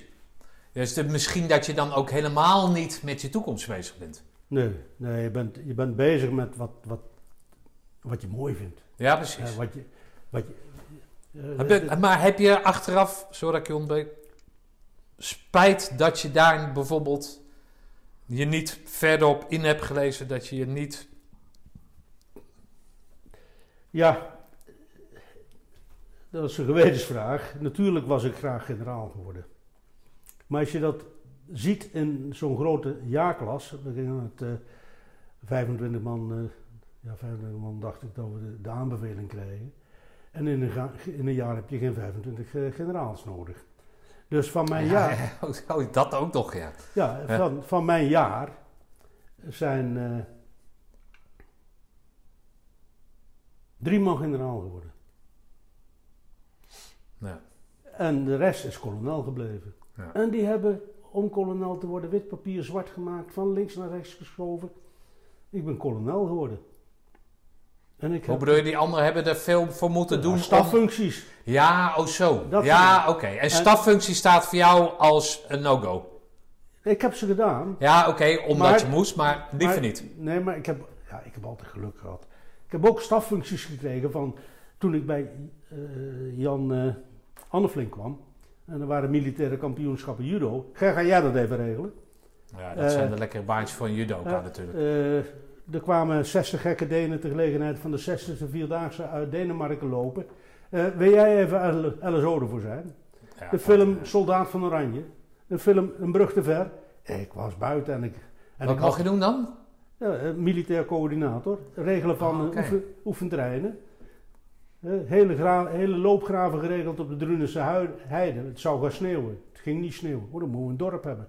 Harskamp, prachtig dorp. Gordijnen ingehangen. eh, oefendorp. Daar is de, de, de scène aan het oostfront. En ik liep maar met die groene klak op. Ten onrechte, want formeel was het ook toen al van alleen bij het korps, eh, tenzij je bij het korps ingedeeld was. Maar er hield niemand zich aan, dus wij liepen allemaal op het kruisgeloof groene beret op. Was overigens het krijgsschooljaar met de meeste groene beretten. Oké. Ja, nou ja, wat ik, wat ik met, dat, met dat generaalschap altijd fascinerend vind. Ik ken dat, zoals wel meer mensen, dat spel Stratego. Ja. Eh, daar was volgens mij twee generaals, hè? Dat weet ik niet eens. Eén maarschalk, ja. eh, een bom. En nou, nou wist ik dat die bom daar niet was. Maar eh, toen ik in 82 eh, op de Xenelon, op 83, toen kwam er een generaal aan met een chauffeur en een Mercedes en ik weet het dan maar niet. En ik godverdomme, dat is, een- dat is een generaal. Bleken er gewoon 120 generaals te zijn. Waarvan Dat- ik altijd uitging dat er er één of twee waren. En in een beetje er, zijn er genoeg. fatsoenlijk leger. Maar nee, dat waren er 120 Er zijn toen al. Of ik weet, het zullen nu wel minder zijn. Maar om maar aan te geven dat het natuurlijk ook maar een functie is in een apparaat wat natuurlijk veel is- groter was dan wat het nu is. Het is maar- het opgebouwde systeem. En daarom Ja. zeg ik ook van ja, ik had best. eh, maar of ik dan generaal geworden was, dat weet ik niet. Ja, Eh. Wat ik wel heb, ik, eh, als commandant eh, wat Willem Leunens is- ook gedaan, commandant commando herhalingsoefeningen, Ja. was ik wel brigadecommandant als kolonel. Het was wel een brigade met voetvolk en oude Centurion tanks. En de laatste redding van Nederland, maar daar was ik als commandant. Maar wat brigade is, dat, daar hoort eigenlijk een generaal boven Daar, hoort een, daar stond vroeger een kolonel aan het hoofd, maar Ja. sinds we het, Engel, het Engelse systeem hebben, is dat een brigadecommandant, een brigadier. Oké. Oh, dus je hebt daar mogen ruiken. Vroeger, werd- eh, vroeger werd je van kolonel generaal-majoor. Oké. Kolonel Rema. Ja, Oh, jij is het? ja, dat- die brigade-generaal is pas na de oorlog gekomen. Oh, oké. Ja, ja, oké. Maar goed, het, het was mooi geweest. En, eh, Ja. en, eh, en helaas, mijn voorganger op Bronbeek werd nog generaal titulair. Maar omdat ik Bronbeek kreeg tegen de zin van Hans Cousy, eh, werd mij bij aantreden gezegd van ja, je wordt wel commandant Bronbeek, maar niet zoals je voorgangers in de lijn der verwachtingen ligt, eh briga- eh, titulair. Ja, toen vond ik het weer nodig om te zeggen tegen Kees Nicolai, je leeft niet meer van beste Kees. Als ik generaal had willen worden, had ik destijds zijn schooltje wel afgemaakt. Dus dan kun je het wel schudden. Ja, nee, dan, ja, dan, dat is gewoon een kwestie van even lekker je bek houden en niet doet natuurlijk. nou, mooi Ja, toch? Mooi toch? Nee, maar goed, ik, ik was even terug op die huls. Hè. Daar zijn Ja, dus ja. allerlei dingen, heb je daarop vastgesoldeerd om maar te kunnen laten zien aan jezelf wat jij al niet hebt meegemaakt. Hè. Welke dingen. In Doesburg heb je op een gegeven moment, eh, omdat de kinderen hun sociale leven gingen oppakken, Ja. Eh, heb je dat achtergelaten, heb je een weekendhuwelijk eh, ben je aangegaan met Tess. Eh, dan het, het, nou, wat je aangeeft, hè, als je 30 bent, die Keizer aanbeveling. En dan weet je dat je tot kolonel kan, kan stijgen. Eventueel. Ja, tot eventueel. Natuurlijk, dat moet je nog waarmaken Ja, natuurlijk. Is er nooit een gedachte geweest... Heb je nooit, hè, als ik jou vraag naar het dieptepunt van jouw ECO... Nou, dan kan je dat zo ophoesten. Maar is er nooit een dip geweest in, eh, in zo'n lange carrière... waarin je dacht van, wat verdomme... eh, Dat gezeik. eh, ik wil, ik gewoon, ik ga het bedrijfsleven in. Ja. Ja, dat haal je nu naar boven. Ik heb daar al jaren niet meer bij stilgestaan. Maar toen ik terugkwam uit Libanon en ik daar verantwoordelijk ben geweest voor leven en welzijn van 158 man, kwam ik weer terug in Arnhem bij de Grenadiers. Ik zat toen als plaatswangend van de Grenadiers, kreeg weer een commandant die was van de gepoetste schoenen en het eh, voor de koets uitlopen. En ik dacht van ja, waar ben ik godsnaam bezig? Ik, ben, en toen ben ik gaan solliciteren bij een managementbedrijf. De naam weet ik niet meer, in Utrecht. De- de- Zo'n headhuntersorganisatie. En die zochten een, een, eh, een die zochten een directeur van een bedrijf in thermoplasten. Dus ik eerst opzoeken wat zijn thermoplasten. Nou, dat waren dashboards van auto's en zo. En eh, er was een eh, failliete boedel bleek achteraf. En die wilden ze met een nieuwe baas een nieuw leven inbrengen. En ik ben gaan solliciteren.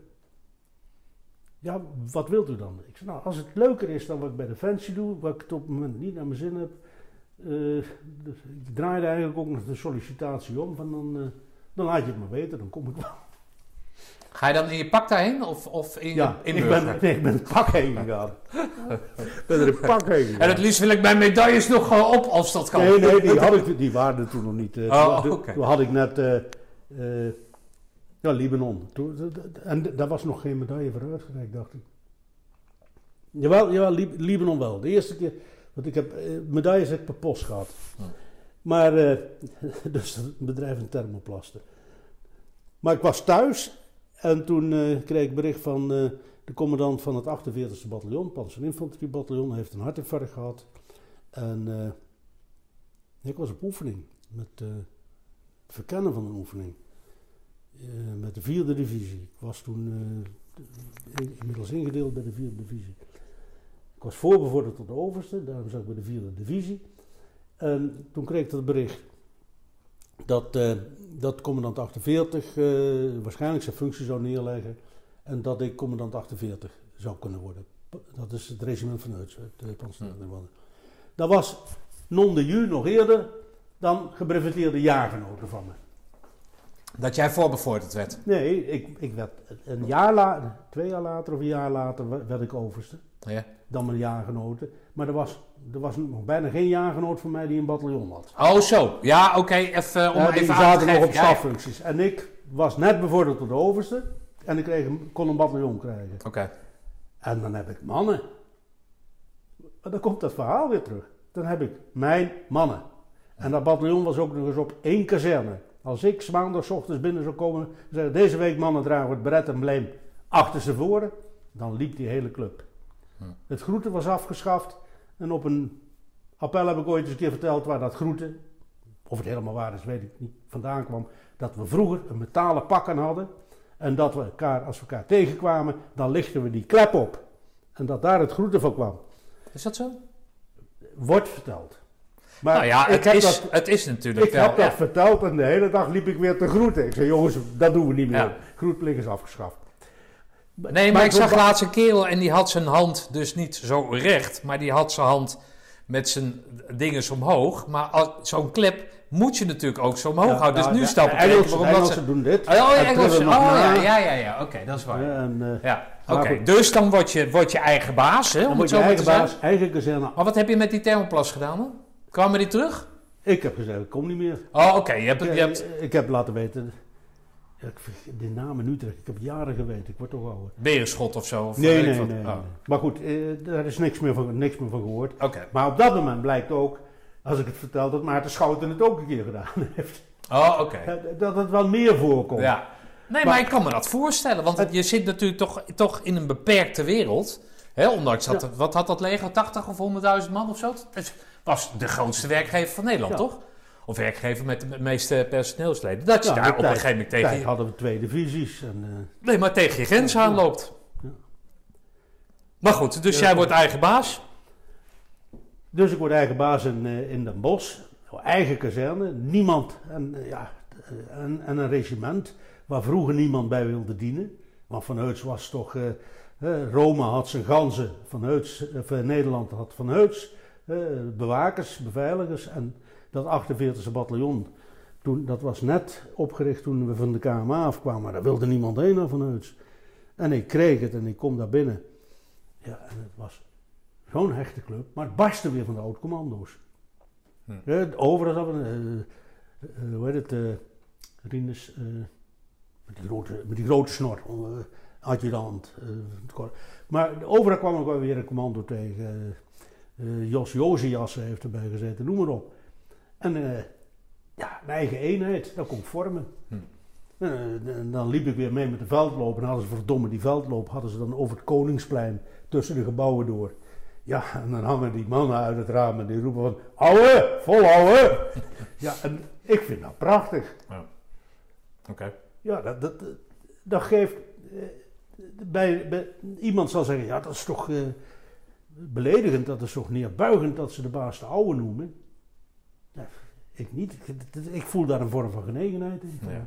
Hey, luister, jij vertelde over de korpscommandant toen we het daar even over hadden, hè, van, van Roosendaal. Dat de korpscommandant, daar heb ik me ook altijd over verbaasd, maar staat voor eh, ceremonie, het Hij- bewaken van, Hij- van tradities. Ja, eh, hij is, hij is niet direct een operationele commandant. Precies. Dus die- die, staat meer om, om, om de korpsgeest te bewaren, te bewaken en uit te dragen. Eenheid van opleiding, Precies. eenheid van, eenheid van opvatting, het regelen van saamhorigheid, Ja. binding. Is dat daar in Den Bosch precies hetzelfde voor jou? Dat kwam erbij. Oh, dat kwam erbij. Ik was bataljonscommandant, dat Ja. was mijn primaire functie. Oh, oké. En ik was korpscommandant van alle 15 infanterie beveiligingscompagnie. Dus ik had totaal in mijn regiment, hè, regimentscommandant, Ja. korpscommandant, staat, had ik eh, 3000 man. Oké, nou, dat is een aardig aantal. Dat is een brigade. Ja. Ga mij, jij gaat mij niet vertellen dat je die 3000 keer zomaar nog bij naam weet dan, toch? Die 3000 niet. Maar het was wel zo dat eh, in die tijd werden dienstplichtige soldaten gingen ook beëdigd worden. Dat ik de beëdiging deed. Oh ja? Ja. Wat, welke jaartal we praten? Of eh, die, de, de onderofficieren. oh, de onderofficier. Ik wou zeggen. Die ja. Dus, en die had ik nogal wat bij, eh, bij het regiment zitten. Die heb ik allemaal beëdigd. Hm. Dat heb ik eerst gedaan in Den Bosch. Ik heb dat gedaan bij eenheden zelf. Eh, Ik had eh, de Breda Burencompie die half jaar in Breda zat, half jaar in Buren Duitsland. Daar ging ik ook op bezoek. Weliswaar ingepland van terugkomend van een oefening, even omrijden. Zat mevrouw weer alleen, maar goed.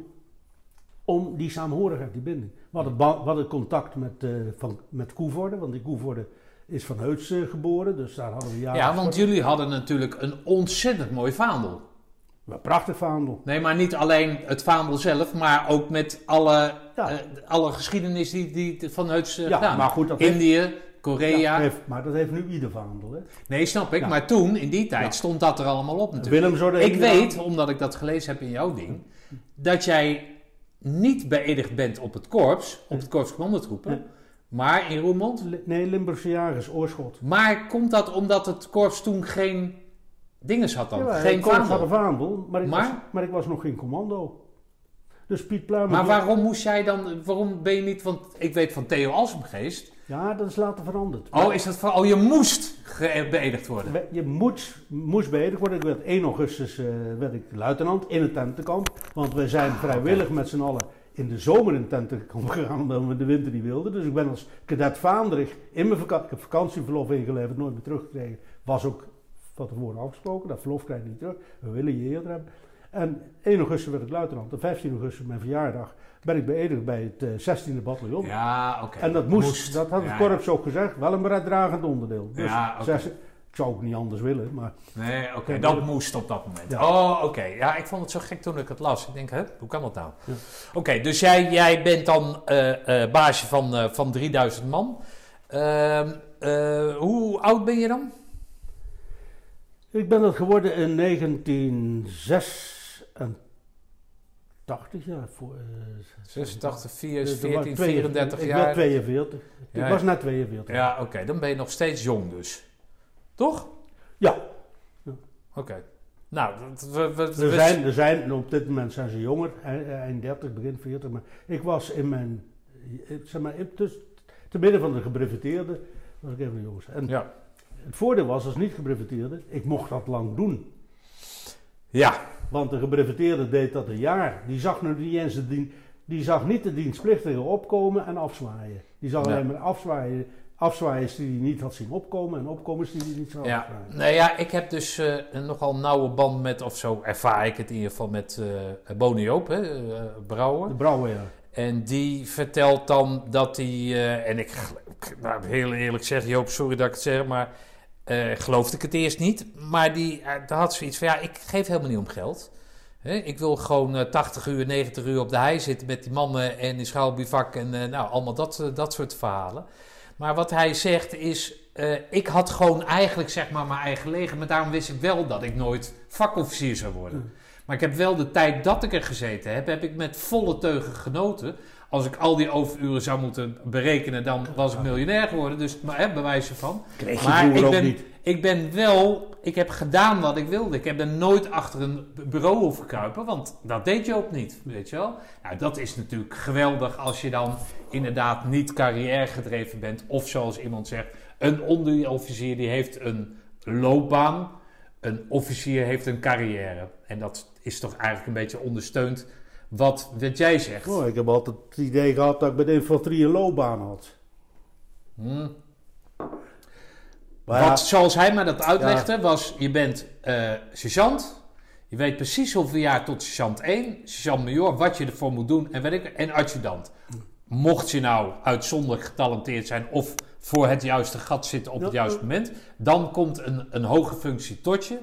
Een officier, waar jij toe behoort, maar jij geeft ook aan dat als je al in een vroeg stadium bezig bent met je carrière, dat je dan stappen neemt die dat generaalschap dichterbij brengen. Ja. En dat maakt dat je dus op zo'n krijgsschool, jij dan, eh, les krijgt van kerels die, zoals jij dat dus altijd plastisch altijd, de keren dat ik je nu dat heb horen zeggen, nog geen vijf man naar het scheidhuis kunnen, kunnen afmarcheren. en dat, maar dat kon toen ook. Ja, nee, dat komt ook. Ja, nee. Ze, ze werden alleen getest op een oefening. Ja. Wij hadden, wij hadden oefeningen en daar stond het doel ko ja, ko nee. Kolonel ja of kolonel nee. En het was mijn doel altijd om als eerste op, tenminste, dat het doel eh, als, kap, als kompiescommandant, dat nee het eerste gewonnen werd. mijn basis is allemaal kolonel geworden, maar eh, wat, ja, God, je moet het wel heel bond maken, wil je als gebreveteerde geen kolonel worden.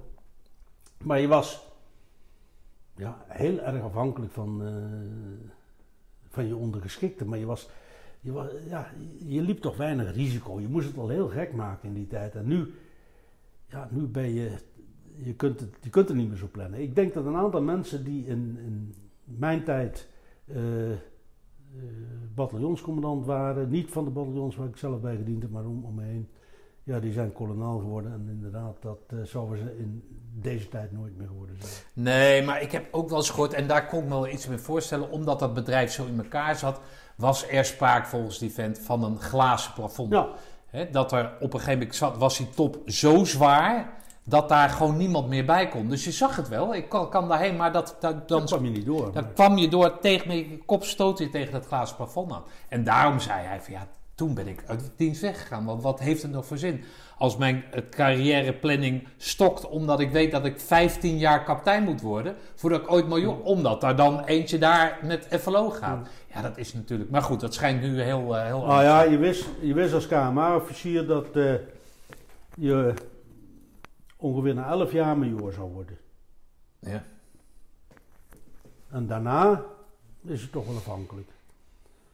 Nou had ik nog altijd de keuze om eh, te roepen dat ik pastoor was en zaalmoezenier zou worden. Dan werd je vaste leeftijd eh, bevorderd op je 36. Ja, oké. Maar goed, eh, Hey, als we dan richting het, eh, het einde, het einde, maar eh, het, het, de richting dat kolonelschap gaan en, en, en nou, je hebt al aangegeven dat, dat je dan één keer een soort half bent vreemd gegaan met dat, met dat thermo-ding, of in ieder geval dat dat je bekroop, hè, of dat het je aanvloog, een beetje van wat doe ik hier? Misschien moet ik wat anders doen. Nou, toen ben je weer teruggekomen, nou, gelukkig eh, bij het bedrijf eh, gebleven. Wat denk je dan eigenlijk over, over, over de toekomst? Dat, hoe hoe, hoe nou, zie je dat eh, dan? kijk, op het moment dat je een bataljon krijgt, dan weet je dat, dat je kolonabel bent. Ja. En dat je met goede beoordeling een kolonelsrang krijgt. Welke kolonelsrangen krijg je dan meestal? Dat is, nadat je vaak ook nog S3 wordt van een brigade, werd je plaatsvervangend brigadecommandant. En de meeste van de mannen uit die categorie, waar ik dan in zit, werden wel plaatsvervangend eh, brigadecommandant. Maar je moest wel even een Haagse buurt doen, even staffunctie laten zien. Dus ik eh, ben toen naar Den Haag gegaan een hoofd van de afdeling geworden die de dienstplichtigen binnen dienst haalt. Ja. En eh, daar zat ik en dat was best een leuke baan, want daar werd ik geconfronteerd met ouders die me belden en die zeiden van, ja, onze zoon is al een paar maanden niet thuis, want eh, hij is gedrost. Ik zei, ja, hij staat inderdaad op de lijst afwezig. Ja, maar we zijn zo bang dat hij zich iets aandoet. Ja, en als je dan zelf als familievader, het mag niet. Je mag niet drossen. Ja. Maar wat heb ik eraan? Die vent die brengt niks in, die kost geld voor Defensie. Die kun je wel eh, nieuwe sluis laten gaan zitten. Dus een bepaald moment heb ik ook gezegd tegen die ouders van... Laat hem nou maar weten dat als hij thuis komt, dat ik hem uit dienst zet. Die, die mogelijkheid, dat, ik kon daarmee spelen. Hm. Je ontdekte ook wel dat op dat moment de dienstplicht oneerlijk werd. Want ik moest monteurs hebben elektronica. Dan zoek ik een MTS'er, geen LTS'er. Dus je, de dienstplichtigen werden gestraft voor hun kwaliteiten. Ja. Nou, en op dat moment was ook eh, in zicht de afschaffing van de dienstplicht. Eh, luchtmobiele brigade. En Jan-Willem Brinkman was toen, hoofd, was toen eh souschef operatie, een oud-commandant van de grenadiers. En die zag mij, en weer het voordeel, oud-commando, eh, uitgezonden geweest naar Libanon als troepencommandant. Van mijn jaar en mijn leeftijdsgroep ben ik degene, denk met de meeste medailles. Tenzij je bij het garde medailles gekregen hebt voor het eh, netjes staan met eh, het vlaggetje waaien naar Hare Majesteit. Nou, dat heb ik nooit Dat hoeven bedoelt hij allemaal niet zo lullig hoor, mensen. dat bedoelt hij Nee, maar goed, eh, helemaal niet denigrerend. Ja, een heleboel van die, van die plakken van mij stellen ook niks voor. Maar goed, toen werd gezegd, we willen die luchtmobiele brigade oprichten. Jij weet wat van personeelsvullingssysteem. Ja. Je, bent voor de VN uitgezonden geweest. Je bent commando, dus van de opleiding. En toen mocht ik de, het, zeg maar het opleidingsdeel en een gedeelte van het materieel van de luchtmobiele brigade dus opzetten. Van hoe vullen we het? Eh, met welke frequentie? Oh, hoe, hoe, hoe doen we de opleiding? De opleiding is een tentenkamp. Niet lullen, we gaan allemaal een tentenkamp in. Maar het is niet het, het eh, directe systeem zoals van Roosendaal, maar wat anders. Dus dat is, ja, daar heb ik aan mee mogen werken. Het is inmiddels wel veranderd. Want ook na eh, ruim 25 jaar luchtmobiel weten we ook wel wat goed is en niet. Maar, en dan krijg je ook weer van die dingen. Ga je Engeland kijken in, eh, bij UK 24 UK Brigade. Je gaat kijken naar de Loeflanden Brigade. Je gaat kijken bij de Belgen. En je komt terug en je hebt eh, gezien dat de véhicule légère aéromobiel van Loor. Dat was een mooi voertuigje. Dat kan een ton trekken. Het weegt een ton. Kan onder een heli. Kan...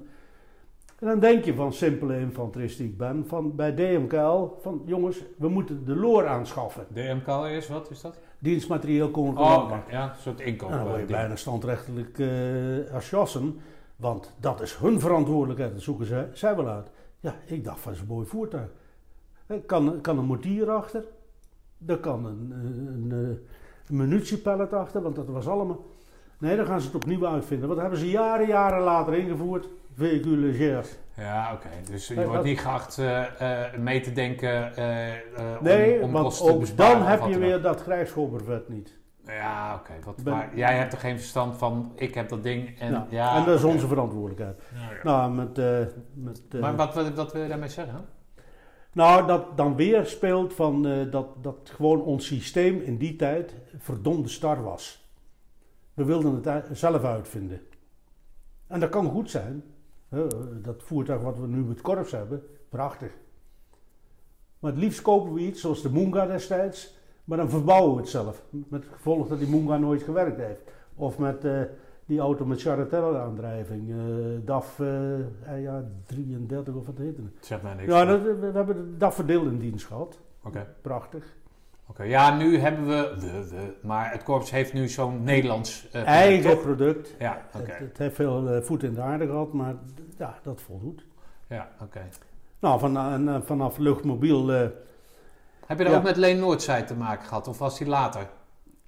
Leen, Leen ken ik alleen als oud-commando en die heb ik Ah, later, toen ik korpscommandant van de Nationale Reserve was, heb ik weer Leen als baas gehad. Oké. Maar we kwamen elkaar tegen bij Vierdaagse en zo. Dat, oh, ja, dat, klikt altijd onder elkaar. Nou, grappig, ja. Ja. Oké. Nou ja, toen, eh, van lucht, toen dreigde ik even op mijn bek te gaan, omdat inderdaad ik een baas kreeg die op de punten en de komma's lette en niet zozeer op de inhoud. En toen kreeg ik eh, als cadeau kreeg ik de schrijfwijze Nederlandse taal. Toen dacht ik van, nou moet ik wegwezen. En het plaatsvervangend luchtmobiele brigade was ook enig verzet bij de zittende plaatsvervanger. Die wilde niet zomaar makkelijk weg. En toen kwam het commando herhalingsoefeningen vrij van, Leen, of van eh, oude korpscommandant van ons, ten- Leunissen, van, van Ja, Willem Leunissen. En toen heb ik gezegd, nou, hap. Want anders was ik geen kolonel geworden vanwege mijn opmerkingen. Oké. Nou. Ja, vanwege je opmerking. We, Ja. gaan even, we gaan even plassen, of ik ga even plassen. Ja, dat is goed.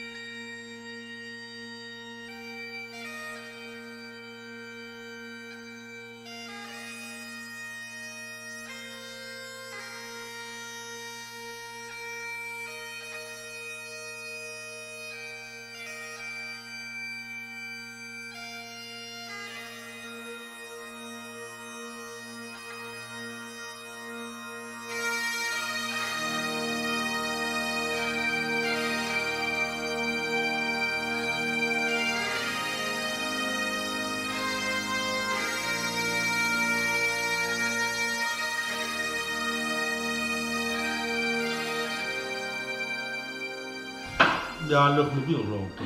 Ja, jij komt eh, bij Luchtmobiel, eh, waar je meehelpt om de, om de opleiding vorm Ja. te geven. Eh, de, de voertuigen die je aanbeveelt, die worden weggelachen. Maar later blijkt in één keer dat eh, dat voertuig wel eh, aangeschaft te worden. Maar goed, dat terzijde man, eh, daar helemaal geen Ja, toen, eh, toen heb ik dat, de functie was eh, commandant uh, Koron overgenomen voor Willem Leunissen.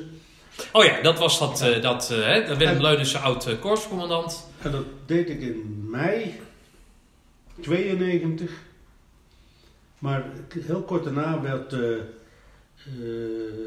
Maar we missen nog even in die uitzending naar Joegoslavië. ja, die, die komt daarna. Oh, die komt daarna. Die Oh, sorry. daarna. Sorry. Oké. Dus ik werd, ik werd eh, commandant Kohon En bijna onmiddellijk werd eh, Kohon is... commando herhalingsoefeningen.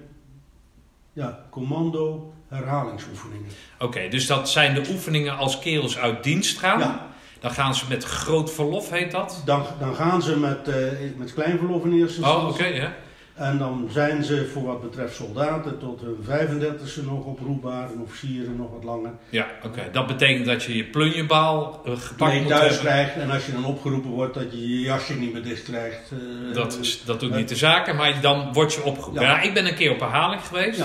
Ja. Dus daar ben jij dan op dat moment verantwoordelijk was ik verantwoordelijk. Dat Willem Leunissen voor mij en nam er over. Maar kort daarna werd dat eh, commando herhalingsoefeningen, eh, ja, dat werd eh, gedeactiveerd en er waren geen herhalingen meer.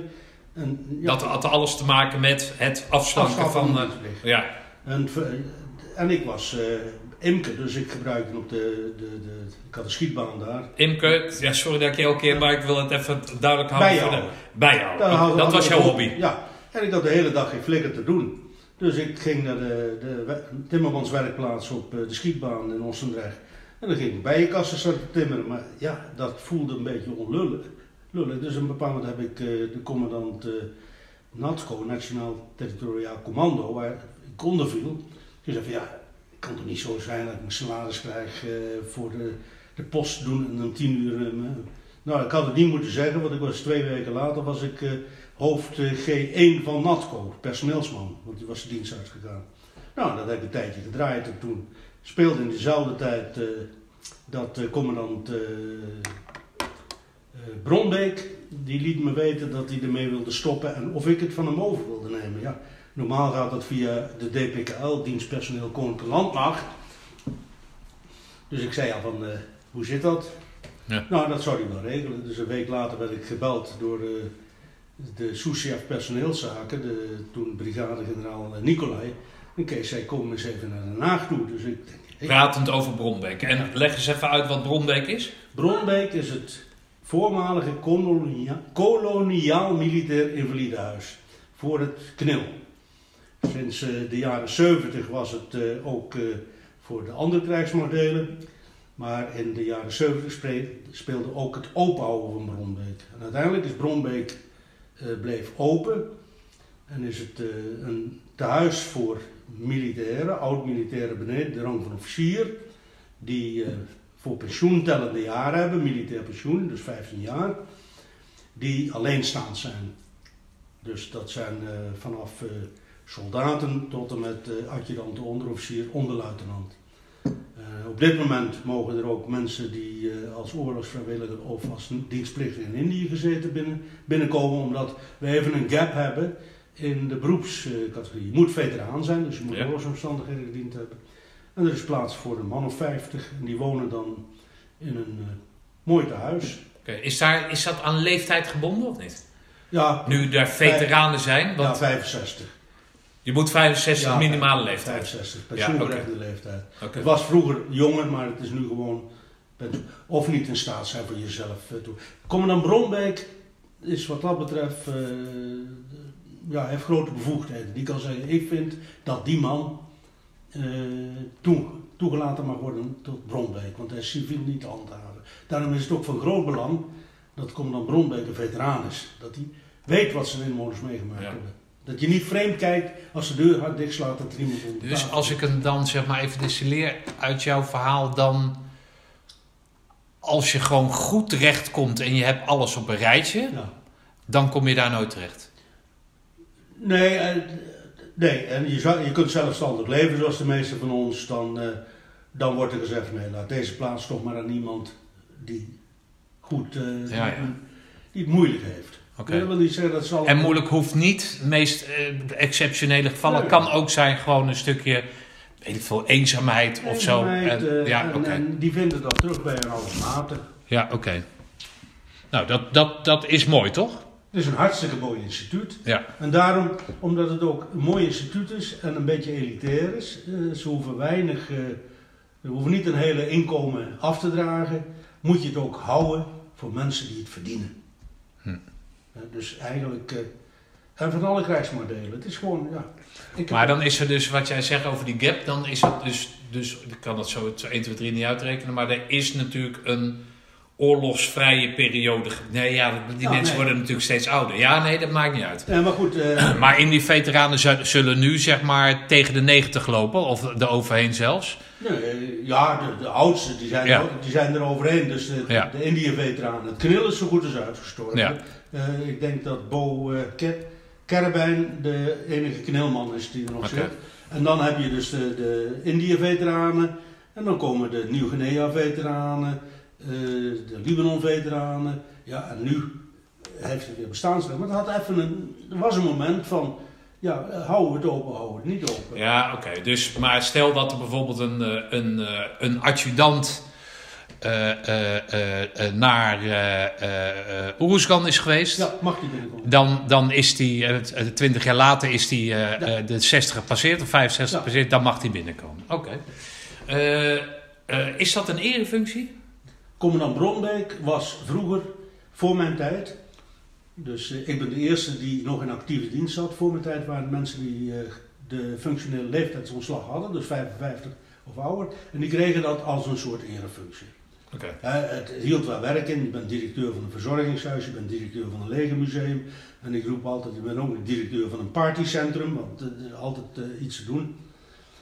En ik heb wel eens geroepen, want ik, ik, had het, ik moest toen eh, dat hele gebouw eh, renoveren en moderniseren.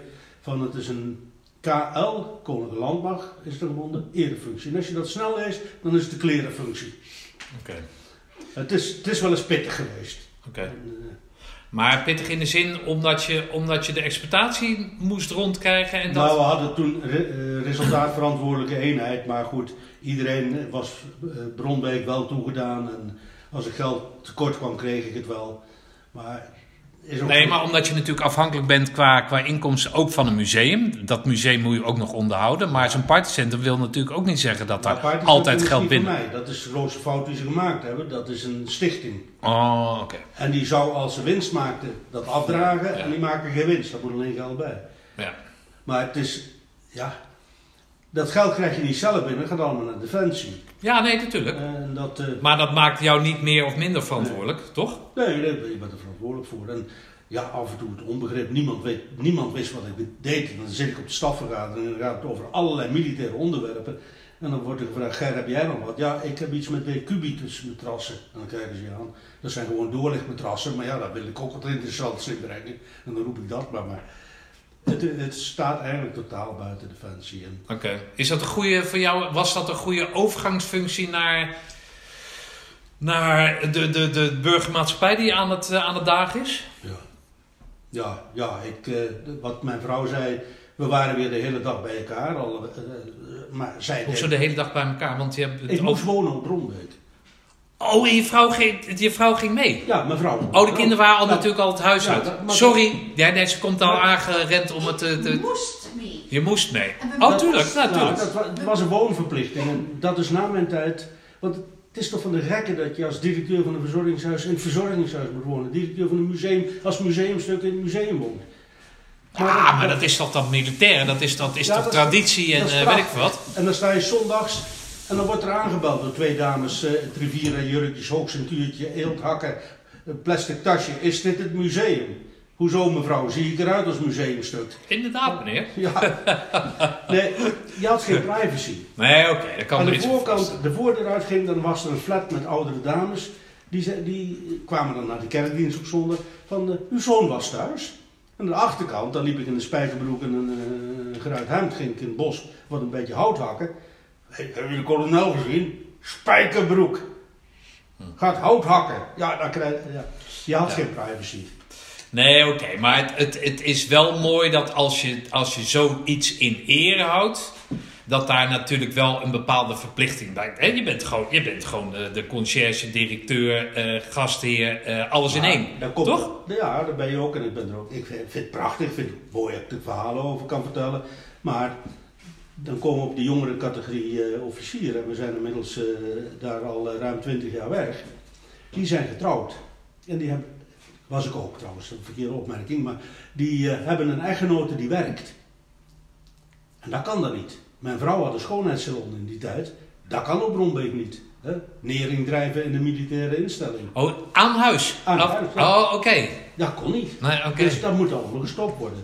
Nou ja. Eh, de, eh, dat, en dat heb ik toen weten te bewerkstelligen dat dat niet meer hoeft. Ze kunnen, we hadden ook geen legering. We hadden wel een wachthuisje waar een van de personeelsleden in woonde. En toen die daaruit moest of uitging, heb ik dat geconfiskeerd en gezegd van eh, officieren of onderofficieren die van buiten komen. En, want officiersmensen is er ook niet. Die kunnen daar slapen. En commandant Bronbeek kan nu in de commandantswoning overnachten. Zijn vrouw kan er overnachten. Als hij langer dan een paar dagen wil blijven, kan dat ook. Maar je hebt natuurlijk wel een heleboel verplichtingen. ja, een soort katshuisfunctie. eh. Ja, ja ik, ik noem dat oneerbiedig dat ik eh, kampioen kransslingeren en bloemstuk werpen was. Want er is altijd wel een herdenking. ja, nou dat is toch het mooie. hè? Ik vind dat dat een eer Dat vind jij toch ook? Ja, wel, is ook. Ja, nou, dan moet je daar ik kan gewoon- er een beetje badinerend over praten. Nee, maar dan moet je het- daar gewoon de juiste figuur voor, voor zien te, te je- vinden. je- nou, je moet dat willen. Ja, nee, maar je moet het willen. Maar het, het past ook bij, nou ja, goed wat je zegt, die overgangsfunctie. Dat past bij een commandant van het regiment van Heus, want het is een kniltereditie. Ja. Oh ja, ja, ja. en dat heb ik ook weten te be- proberen te bewerkstelligen, dat die functie eigenlijk alleen voor het regiment blijft. Ja, plus dat het dan toch mooi is dat, dat officieren weten dat er zo'n fun- functie ooit vakant is voor hun bereikbaar is. Dan kan je daar toch, zeg maar, trapsgewijs kan je Ja. afscheid nemen van. Nou, en het is nu niet meer voor iemand die al uit dienst is, dus het eh, is een actief dienende Ja, ja, oké. Eh, het is niet, eh, wat, ja, we hadden toen te veel, te veel mensen in het bedrijf, moesten, dan ging, ga je gepensioneerde vent, eh commandant Bronbeek Ja. Maar wanneer ga jij nou naar eh, eh, ex-Jugoslavië of oud-Jugoslavië of Jugoslavië? Daar, daar ging ik heen toen, eh commandant, eh, toen, hoe heet het, wat ik zei dat ik naar, naar de personeelszaken moest komen, Ja. dacht ik dat ik Bronbeek zou krijgen. Oh, zo. En toen, toen ik dat zei, toen zei nee, je gaat naar Joegoslavië, heb je daar problemen mee? Ik zei, nee. Oké. Over, nee, ik heb net, we hebben net die vrouw gehoord, maar is er dan iets van overleg? Ja, goed. Dus, eh, Nee, maar dan zeg jij spontaan, eh, ja, nee, daar heb ik Ja, geen goed, probleem mee. En dan ga je later Ga ik naar huis overleggen. hebben, nou, ze hebben, Kees heeft me gevraagd om naar eh, Joegoslavië te gaan. Om de functie van Wout over te nemen. Dat was een jaargenoot van mij van de Marseille. Die zat daar. En ja, zij zal niet gauw zeggen van nee. Dus ik heb toen, en toen, toen vroeg, hij van, maar wat met Bronbeek? Ik zei, ja, ik heb gehoord dat Gerard ermee wil stoppen. Ik zei, nou, ik pak Joegoslavië, maar dan moet jij van me werken voor Bronbeek. Dus, eh, ik zei van, ik, want Gerard Geerts was ook een Van Heutser, mijn voorganger, en ik was van Van Heutser, ik vond dat bij het knil thuis hoorde. En uiteindelijk is het even onderbroken met een paar cavaleristen, maar het is nu weer in handen van een oud-commandant van de. Wat deed jij in, eh in dinges, in eh, Joegoslavië? In Joegoslavië was ik eh, bij eh, de UNMO's, United Nations Military Observers. Weer zo'nzelfde soort functie als... ja, eh, van UNPROFOR. Alleen hadden ze daar, eh dus een totale Joegoslavië was verdeeld in, eh, in Bosnië-Herzegovina, want dat was het meeste stront in de knikker. En wat eromheen ligt, hè, Macedonië, eh, eh, noem maar op, eh, dat, eh, de Krajina en Kroatië. En er zat een generaal, Bo Pelnes, een Zweed, die zat in Zagreb en die had twee kolonels, een Jordanees en een Rus. Dat waren de kolonels in Zagreb. En ik was de derde kolonel in die organisatie. En ik was hoofd, ik was Regional Senior Military Observer Bosnië-Herzegovina. Ik zat dus met, aan, het eind van de rit met 300 officieren uit eh 30 verschillende landen.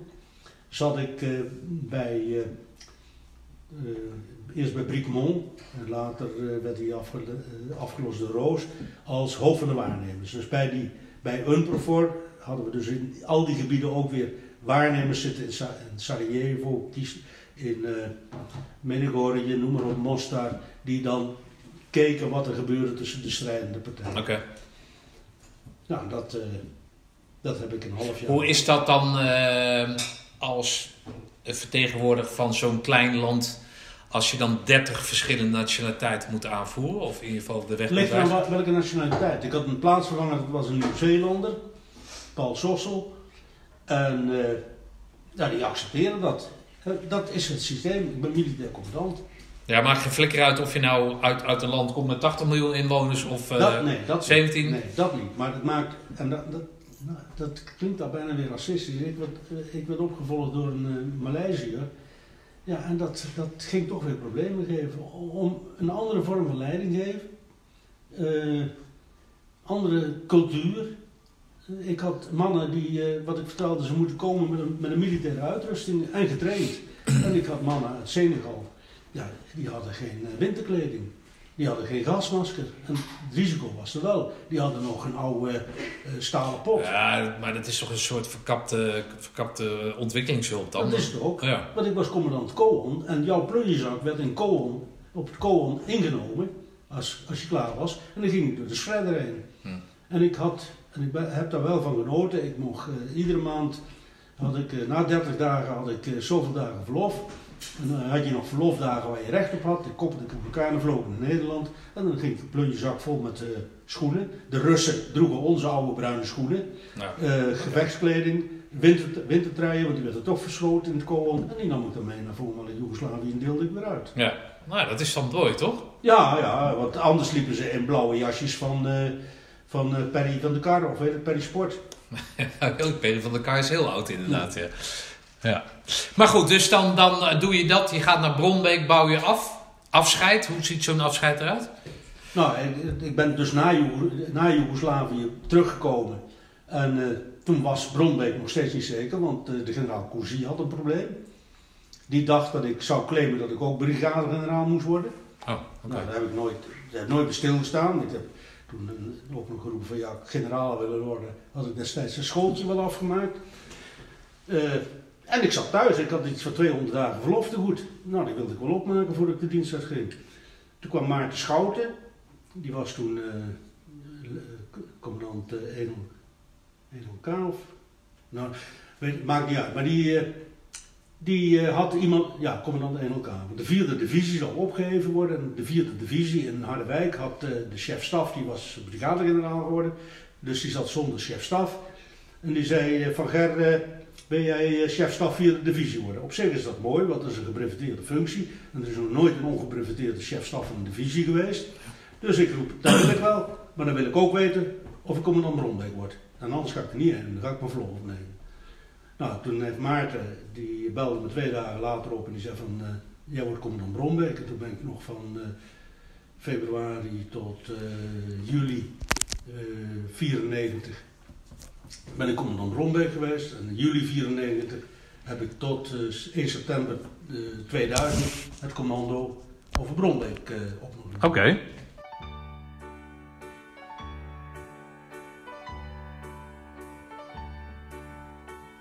I wonder should I go or should I stay? The band had only one more song to play. And then I saw you at the corner of my eye. A little girl alone and so shy. I had the last waltz with you.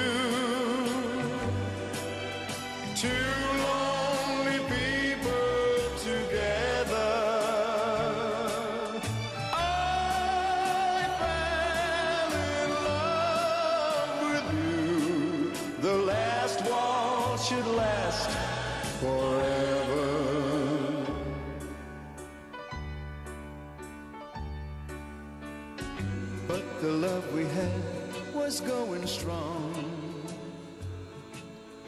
Through the good and bad we Maar goed, nogmaals. Dan zit jouw carrière erop. Dacht ik ook, ja. Dames en heren. Ik had, het, Het ik, had, ik had een jaar nagediend zelfs, omdat, omdat Ja. was een project. Ja. Dat wil ik afmaken. En toen zit ik bij het afscheidsdiner met wat vrienden en eh, gaan ze me een beetje stangen. Van eh, Ger, eh, wat ga je doen? Nou joh, ik heb bijen. Ik, heb een, ik had nog een hond. Ik heb wat sierduifjes. Ik heb kleinkinderen. Ik heb een stuk tuin. Ik werk vrouw. zelf. Wat? Ik heb een vrouw. Sorry. En kinderen. Eh, dus, Dat eh, ik- monteren we wel zo dat het eerst een vrouw komt hoor, eh, Tess. Komt helemaal Maar goed. Ik, ik, ik vermaak me. Oh, dat is nou jammer. Ik zeg, hoezo? Dat is nou jammer. Ik ga toch de dienst, ik heb een jaar nagediend. Ja, we hebben nog een leuke baan voor je. Ik zeg, scheid uit een leuke baan. Ja, commandant Natres. Nou, ik als oud commando, want zo voel ik me, heb ik me gevoeld, dan voel ik me nog steeds. Commandant van de Dutch Army, dat, eh, dat kan niet waar zijn. Maar ja, in, in, in, in dat gesprek doorgezet. En maar als je een probleem hebt, los ik dat wel op. En toen kwam eh, generaal de Mond. Ik heb dat probleem. En wat was het probleem? dan? Dat was dat de commandant uh, Natres, wat de reserveofficier was, ja, te veel nood op de zang had en eigenlijk te weinig bezig was met het korps in die tijd. En, eh, Maar als je zegt reserveofficier, dat betekent dat hij part-time... Of Ja, dat dat hij daarnaast nog een andere baan had. nou, hij was eh, jurist, maar dat was gewoon eh, een vrije tijdsoldaat. Dus Ja, precies. in het weekend naast een andere baan. Ja, oké. dus dat is een vrij heftig, heftig ding wordt dat dan. Als je gewoon minimaal 40 uur werkt dan, en, en dan in het weekend nog een... Ja, goed, maar de, die tijden dat je daarmee bezig was, werden mij ook verkocht als één, anderhal, één à anderhalve dag in de week. Ja, oké. En eh, toen hebben ze gezegd, doe ik, dat, dan doe ik dat wel. En hoe lang moet ik dat doen? Een jaar? Nou, het zijn zes jaar geworden. En aan het eind van de rit was het toch bijna, nou niet overdrijven, maar bijna twee weken in het jaar. Of eh, twee weken in de maand. En dan voornamelijk geconstateerd in de buurt van het weekend. Ik had een vaste dag dat ik eh, naar de staf ging. Dat was eerst in Gouda, daarna in Utrecht en nog even in eh, het laatste in, A- in Apeldoorn. Ja, sorry dat ik je onderbreek, maar de, voor de onwetende luisteraar, het- en daar behoor ik zelf ook toe. Natris, ik ben ooit eens geweest bij zo'n eh, bij zo'n kennismakingsavond in Utrecht. Eh, ik, ja, ik was corporaal, denk, ja, dan kan ik hier mooi sergeant worden. Maar goed, na die avond denk ik, ja, en dan? Weet je wel, wat heeft het nou voor zin om sergeant te worden? In ieder geval, het trok me niet zo aan. Natres, zoals jij hem aantreft, wat, hoeveel mensen zijn dat die dan, ja, ik, ik, bedoel het hem, maar, maar part-time soldaat willen zijn of zich in, hoe, hoe- hoeveel, over hoeveel mensen hebben we het dan? We hadden de vulling niet helemaal compleet, maar het, was in die tijd drie bataljons. En dan kun je toch rekenen dat het eh, eh, afhankelijk van de, nou, dat we op 15, 1500, 2000 mensen zaten. Oké, per bataljon of in totaal? Nee, nee, die drie bataljons totaal. Ja, ja oké. Dus 2000 mensen hebben als, zeg maar, waar Ja. de een gaat voetballen, gaat de ander dan één keer in de week, is dat? Of één keer in de twee weken? Eén keer in de week meestal. Eén keer in de Eén week. av- één, av- één oefenavond in de week of eh, een keer een weekend, een, eh, paar een avond en een dag schieten op zaterdag op Oké. afstand. Dat zijn mensen die allemaal in dienst zijn geweest, of zijn het ook mensen die niet in dienst zijn Dat geweest? waren, toen ik aantrad, allemaal mensen die in dienst waren geweest. Want we Ja. hadden we voldoende ex-dienstplichtigen. Ja. Vandaar dat we ook voldoende onderofficieren hadden, of die konden dan zelf kunnen officieren. Daarna, dus eh werd dat minder. Toen moesten we zelf officieren gaan opleiden Ja. en zelf onderofficieren. Vandaar dat we dat gekoppeld hebben aan de KMS en de KMA. Aan de KMS en de KMA, dat mensen die daar Dat we mensen die wij uitselecteerden, daar verder opgeleid werden tot officier en onderofficier. Dus Ah, op, op grond van hun eh, civiele kwaliteiten, hun dienst. Dat je zegt, nou die vent kunnen we opleiden. Oké. Ik kan me zo voorstellen, ik vul het maar in hoor, maar dat je als je met dienstplichtigen werkt of mensen die in dienst zijn geweest, dat je dan je vooral op het, de legeractiviteit eh, richt. Als je dan zeg maar zo'n omslag moet maken naar het zelf opleiden van mensen, ben je dan meer bezig om te kijken wat de maatschappij eventueel nodig heeft op het moment dat de natres wordt inge, ingeschakeld. Zoals waar jij het over had in ons voorgesprek, overstromingen, eh, eh, weet ik veel wat. Nou, de NATRES was oorspronkelijk een tweede leger. Erachter had, had dezelfde wapens en dienstvak als staande leger. Ja. Maar in de loop van de tijd is dat altijd hommeles geweest met de vulling. En uiteindelijk eh, is er overgebleven het infanteriedeel. Ja, oké. En als je nu zegt, wat, wat, waar worden ze voor opgeleid? Worden ze voor eenvoudige infanteriezaken opgeleid. Bewaken, beveiligen. Ja, oké. Maar dus- jij had het bijvoorbeeld over Maar- dat regionaal gebonden ja, goed, ding. maar omdat ze regionaal ingedeeld zijn, bij, ze waren toen bij de regionaal commandant en nu bij de, bij de brigades, zijn ze ter plaatse bekend. Ze weten waar de zandzakken, hè, de grote multibags liggen, waar aggregaten Ze hebben gewoon een plaatselijke netwerk. hebben een plaatselijk netwerk Ja. en zijn dan ook heel snel ter plekke om noodsteun te verlenen. En omdat ze nu ook niet meer het oude Engelse platte helmpje hebben en het eerste grijs, maar net zo gekleed zijn als de beroepsmilitair, tegelijk met de beroepsmilitair het nieuwe pak hebben gekregen, zijn ze alleen maar herkenbaar aan hun kraagspiegel, het rijkswapen, verder niks, het kraagspiegel en beretspiegel. Maar ze doen precies hetzelfde werk. Hm. En op dit moment was in mijn tijd nog niet helemaal rond.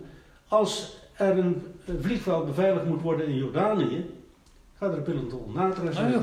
Oké. Dus, en ze worden betaald als beroeps. Alleen, Meen je niet? ja, ze worden betaald als beroeps Per uur, dan? per uur of per, per dagdeel.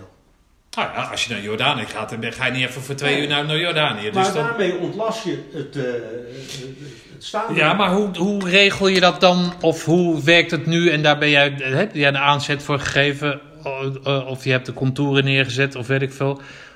Hoe regel je dat met een werkgever dan? De reguliere werkgever die zo'n vrouw of man heeft?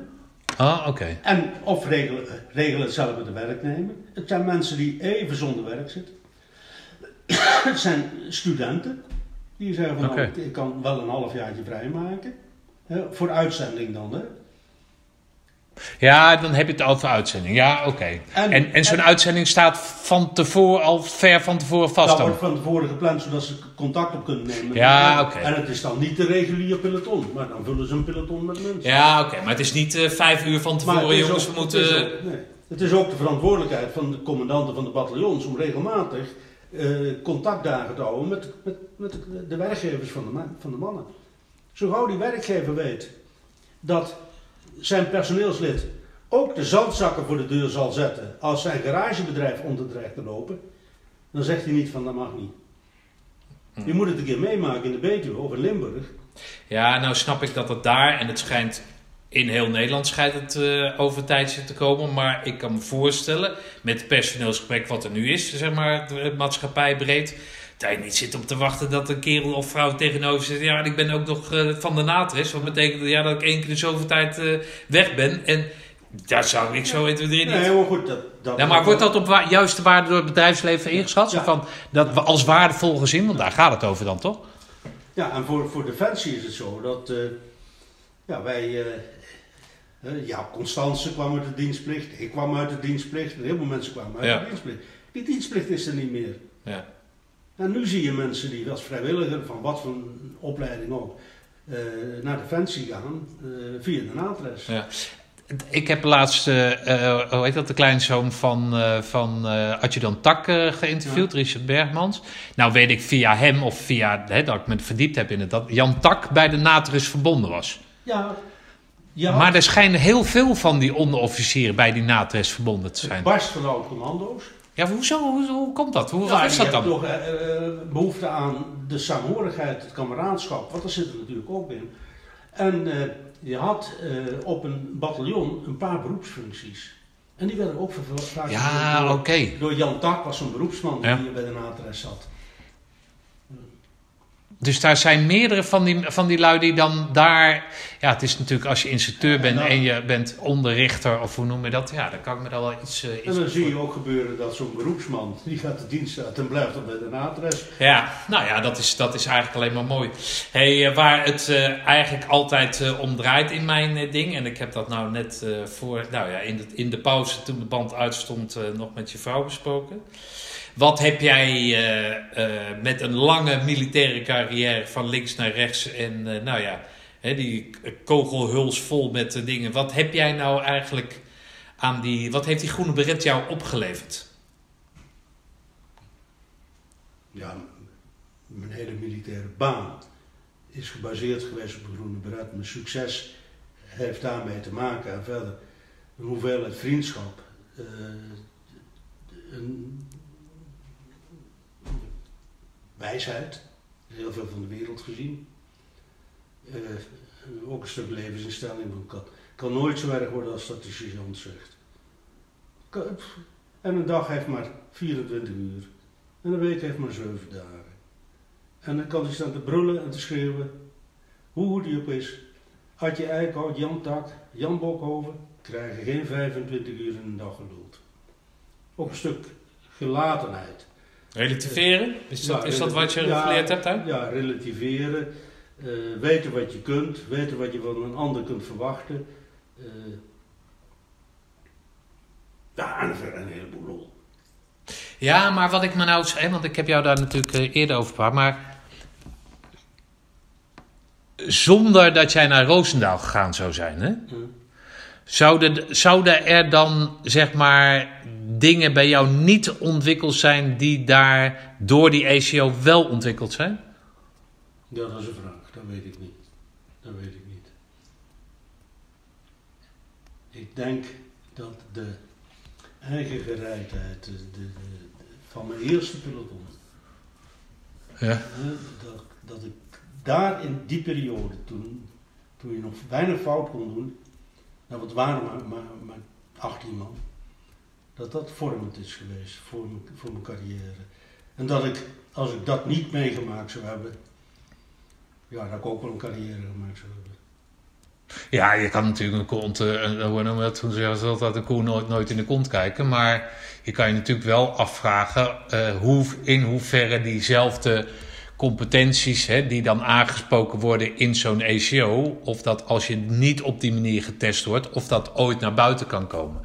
Weet je wel, als jij, als jij zegt dat je, kan, kan, kan, dat je meer wa- waarde hecht aan improvisatie, hè, dan, dan als je daar waarde aan hecht, moet je dat ook hebben meegemaakt. Nou, ik kan me voorstellen dat je in de ACO leert improviseren. Ook improviseren geestelijk. Ja, toch? Dat je, dat je dan Ja, tegen jezelf en- zegt. En, en dat je wat pragmatischer wordt. Nou ja, maar dat je tegen jezelf zegt, joh, moet je luisteren, vriend. Dus, ja, ze zeggen dat er 25 uur in de dag zitten, maar neem van mij aan, het zijn er maar 24. Ja, toch? En dus dat je dat relativeren over je heen laat gaan en dat je daardoor met wellicht in staat bent om die klap op te Ik vangen. denk, ik denk dat dat een van de dingen is. Maar die, ja, misschien was dat later ook wel komen. Ja, je weet het nooit. Kijk jij met, eh, met eh, een goed gevoel terug op je leven? Ja, het, niet dat we je morgen te graven gaan brengen, maar kijk jij met een. eh, zou je het anders doen, laat ik het zo zeggen? Nee, nee. Ik heb een prachtleven gehad, ook, ook eh, zijn van, de- nog steeds. Eh, ik, ben, ik ben na de natres niet gestopt. Ik eh, ben voor PUM gaan werken. Ik heb eh, bijenteeltcursussen gegeven in Eritrea, in Tunesië, in Marokko, in Zuid-Soedan. Totdat ze me vroegen voor Oeganda en Tanzania. En toen zei mijn vrouw, het is nou afgelopen. En toen Ja. was het afgelopen. Dat is, dat heb je me verteld, een stichting. Nou, vertel het zelfs even. Het is een eh, samenwerkingsverband zeg maar, van NOV eh, NCW. Ja.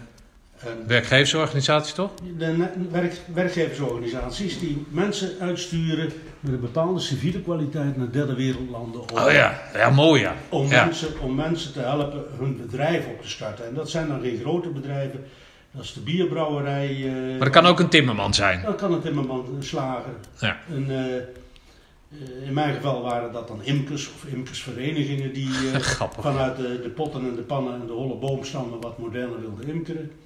Eh dat was in Eritrea, daar zat iemand van eh, eh, eh, ons bierbrouwerij uit eh, Heineken? Bra- eh, Brabant, Oh, eh, eh, Ja, eh, Bavaria. Bavaria. Er zat iemand die eh, een pindakaasfabriekje opzette, iemand die met, eh, met waterkracht bezig was, een schoonheidsspecialist. eh, eh, nou, En dan kreeg jij daar kosten en inwoning of zo. Wat, wat, wat, hoe ging dat dan? De, je werd niet betaald. De mensen die je aanvroegen moesten je onderbrengen.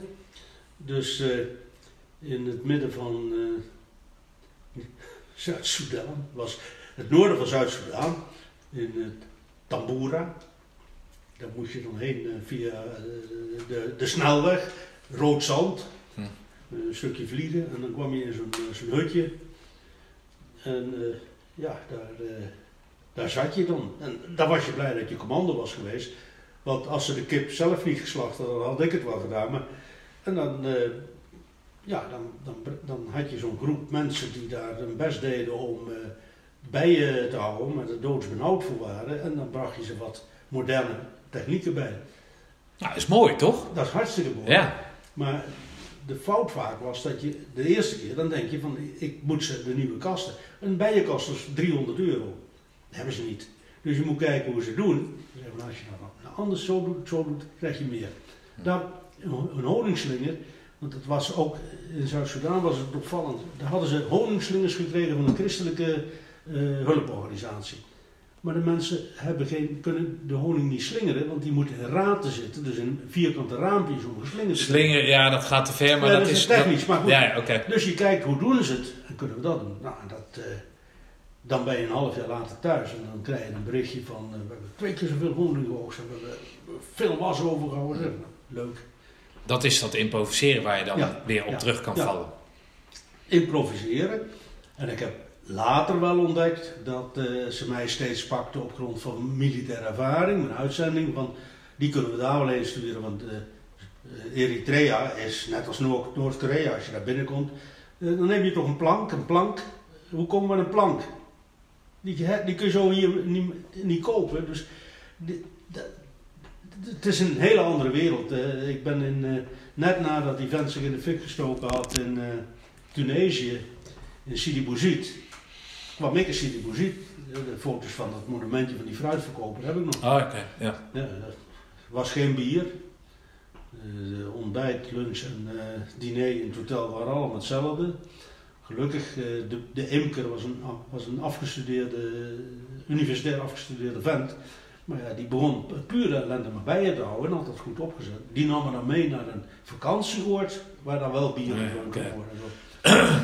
en. Nou, dat moeten geweldige avonturen zijn geweest, ja. Ja, en, nog, en ik ben nog steeds bezig met eh, het organiseren van wandelreizen. We hebben, en dan komt er de wandelvereniging uit, de, de, vroegere KNWLO. En al toen die 100 jaar bestond, Ja. heb ik met nog wat militairen hebben we een wandelreis georganiseerd eh, bij de opening van de Olympische Spelen. Tenminste geëindigd bij de opening van de Olympische Spelen In? in Beijing Ja. met 650 man Oh. Vanuit Nederland. vanuit Nederland. Naar 14 Beijing eh, lopen. Nee, nee, nee. 14 vluchten vanuit eh, Düsseldorf Oh, en oké. in Dalian een wandeltocht gehouden. En twee in, één over de muur en één in Beijing. En geëindigd bij de opening van de Olympische Spelen Oh, in Holland Eindhuis. Ah, mooi. En dat zouden we één keer doen. En dat vonden de leden van de bond zo leuk dat we nog een keer naar Israël zijn geweest. Dat we daarna de Paralympics in Londen, zes, toen waren het inmiddels al zes wandelingen. En we zouden het nu gedaan hebben voor de Olympische Spelen in, eh, in Tokio. Dat is dan niet doorgegaan. En we denken dat we het in het voorjaar 23 kunnen regelen. En dan, en dan kom je weer op een stuk van mijn hobby, geschiedenis, eh, noem maar op. Dan starten we in, eh, in eh, Nagasaki. Ja. Want daar is Decima, de vroegere Nederlandse nederzetting van het KNIL, VOC, ja. in 1600. En dan lopen we een stuk van de reis die de commandant van Decima af moest leggen om zich jaarlijks in Tokio te melden, toenmalige Edo, bij de hofreis. We lopen een stuk om de baai van Nagasaki heen, we lopen een stuk in Urashino. Jezus, wat kost het allemaal niet? Veel werk. Nee, snap ik. Nee, maar wat kost het om deel te nemen dan? Eh, twee, twee weken, bijna alles geregeld. Met een goede reisbegeleiding, hè. die zit Uiteraard, hier. uiteraard. Zit hier eh, kwam het op 3000 euro. En ik verdien er niks aan. nee. Het is gewoon vrijwilligerswerk. Maar het is moeilijk. En eh, je ziet toch wel dat eh, ik vind veel geld. Ik, ja, nee, goed, maar als, het, als, als je geïnteresseerd bent in geschiedenis, eh, dan kan ik me voorstellen dat het, ja, het heeft natuurlijk een, bepaalde historische waarde, maar ja, dan moet je er wel in geïnteresseerd zijn. En je moet het geld hebben liggen. Ja, Ja, het dat zijn over het algemeen mensen met dezelfde haarkleur als ik. eh, Ja. Allemaal een beetje op leeftijd. Vierdaagse lopers. eh 20 kilometer op een dag. Eh, maar Pieter en ik, dat is een oud kolonel van de Marseille, jongerejaars van me. Wij, eh, wij gaan dan, een paar keer, ik was al in Japan geweest eh, voordat ik eh, dat ging doen. Daar- We zijn nu twee keer geweest. We maken wel afspraken met bijvoorbeeld daar waar een bepaalde budo-soort begonnen is, dat daar ook voor ons een budo-demonstratie wordt gegeven. Nee. En dat we door de lokale bevolking daar te eten krijgen. En zo lopen we iedere keer in, Na- in Nara, de oude hoofdstad. Ja, daar, eh, daar willen ze op het dak van een, eh, van een hotel eh, de, de Nederlanders ontvangen. En nog steeds, want ondanks het feit dat door de, door de corona niet door is gegaan, staan ze nog steeds te trappen. Jullie komen toch? Ja. Ja, we komen als we voldoende wandelaars hebben. Ja, dat kan ik me voorstellen. Want eh, het is niet eh, zeg maar dat we er winst op maken, maar het moet wel betaald worden. Ja, nee, natuurlijk. En je moet er minimaal, want anders dan, dan moet je er geld bij gaan leggen. Nou, dat gaat er Oh. toch niet door natuurlijk. OAD wil het minimaal 100 man. Want is dan. Oké. Oh, ja, we in Israël hadden we 200, in Engeland hadden we 200. En we hadden nu voor, voor eh 22 hadden we er ook 100. Staan Ja, nee, natuurlijk. Maar Japan is iets verder weg dan Engeland, toch? Dus wat dat betreft... Nee, eh, maar nu hadden we al eh, voorinschrijvingen. Oh. We proberen eerst voorinschrijvingen te hebben voordat we definitieve beslissingen nemen. Oké, ja, natuurlijk, anders kan je dat niet organiseren. Hé, hey, luister, Ger, eh, eh, eh, we zijn eh, eh, lang aan het praten. Eh, maar desondanks heb ik nog misschien iets niet gevraagd wat, wat je wel graag wil delen. Ja, je hebt me nog net niet het hemd van mijn reeds gevraagd. Maar Oké, dan, eh, dan is dat goed. Dan eh, zijn we tot het einde gekomen. Ik wil jou eh, hartelijk danken. ja, nee, ik wil hartelijk danken. En ik, nou, wat ik schreef, wat ik, wat ik gewoon grappig vind aan dit verhaal, is dat, dat je, ondanks dat je het, eh, eh, die groene beret hebt gehaald, dat je niet je hele carrière, en dat is geen disqualificatie van mensen die dat wel hebben gedaan, of wat dan ook, maar dat je een ander type carrière geschetst hebt dan dat ik tot nu toe ben tegengekomen. Ik wil je danken voor je verhaal. Ga je volgend jaar naar de reunie? ik moet er nog over denken. Oké. Eh, ik lees nu net dat een paar mannen problemen hebben met dat voetbalstadion. Het staat dat in de groene beret. Ik heb hem niet gelezen. Ja, namelijk. staat- Oh, dat is nu be- bekend. Ja, Ja, ja. oké. En dat ze dan eh, zouden ze de tranenpoorten voor zouden maken. Ja. Eh, ik vind het nadeel van de reunie dat die zo massaal is en dat ik eigenlijk alleen mijn eigen maten wil zien. Ja. Eh, dat je daar, en daar, kom je, daar heb je weinig tijd voor. Vind ik wel jammer. Maar goed, Maar goed, gezien dat boek, hebben jullie dat ook, toch? Dan wij is, hebben regelmatig. ja, de- dus dan is dit de- toch gewoon de, voel, maten, Als de maten gaan, ga ik op. de voeling met het korps. Heb je dan Ja. toch sowieso, en dan is dit toch één keer in de vijf jaar. Kijk, als het elk jaar zou zijn, het zou een beetje hetzelfde zijn als dat eh, elk jaar wereldkampioenschappen voetballen zijn. Maar Ja, het valt, ik- de, de ene kant dat niet op het korps is, is misschien voordeel. Want ik, ik vind al die shows, dat interesseert me geen meuk. Die vent uit, uit een helikopter vliegt, me nee, goed, maar daar, kan, daar hoef je niet bij te zijn, toch? Nee, Kan je toch afstand van nemen? In de zin van dat je er niet bij hoeft te zijn. het, eh, het, gaat, het, het, het gaat me om eh, de maten. En ja, eh, zelfs met, het, het, zeg maar de lichting hebben we, net voordat een van de mannen ook nog kwam te overlijden, allemaal eens, hebben we nog met een kleine groep bij, zijn we bij elkaar geweest, want daar zijn er niet zoveel meer van. Eh, want er zijn altijd, er zijn ook mannen die eh, helemaal afhaken. ja, nee, die heb je ook. Dat is, dat is Ja. goed recht. Ja. Maar ja. En, en met, eh, met de lichting, ja, ik was er niet, want ik, zat, ik was op vakantie. Maar die zijn. Oh, je hebt je vakantie er niet voor afgezegd? Eh, voor- nee, maar die, die, wa- die vakantie was ook al lang, was ook al lang geboekt. Maar die, eh, die wilde met mij om eh, gewoon met z'n allen met de vrouwen erbij, want de vrouwen horen er ook bij. eh, gaan eten in, gaan eten in. Oh, oké. Oh, dat kon jij regelen natuurlijk. Ja, dat, dat kan iedereen regelen. Nee, tuurlijk, maar toch. Goed, eh, de, de inleidende beschietingen, en daar zijn ze geweest. En dat willen ze vaker doen, dus misschien. Ja. Want eh Werner van den Berg, een van de mannen Ja, mijn tentenkamp. eh, Oh, zat hij bij jou in tentkamp? Ja, major geworden. Sydney noemde hem, Sydney van niet Berg. Die eh, woont in Indonesië. Ja. En die komt daar, dan, die is wel terug geweest eh, daarvoor. En, eh, ja, dat is gezellig. Nou, we kappen ermee, dames en heren. Ik hoop dat uw eh, oren er nog aan zitten. En eh, nou, wellicht zien we elkaar volgend jaar. Dankjewel. Het voordeel is dat ze de knop uit kunnen zetten als het verveelt. Beste Ger en Tessa, dank voor de gastvrijheid, het bijzonder mooie verhaal. Stay safe en Ger, jou zie ik bij de reunie.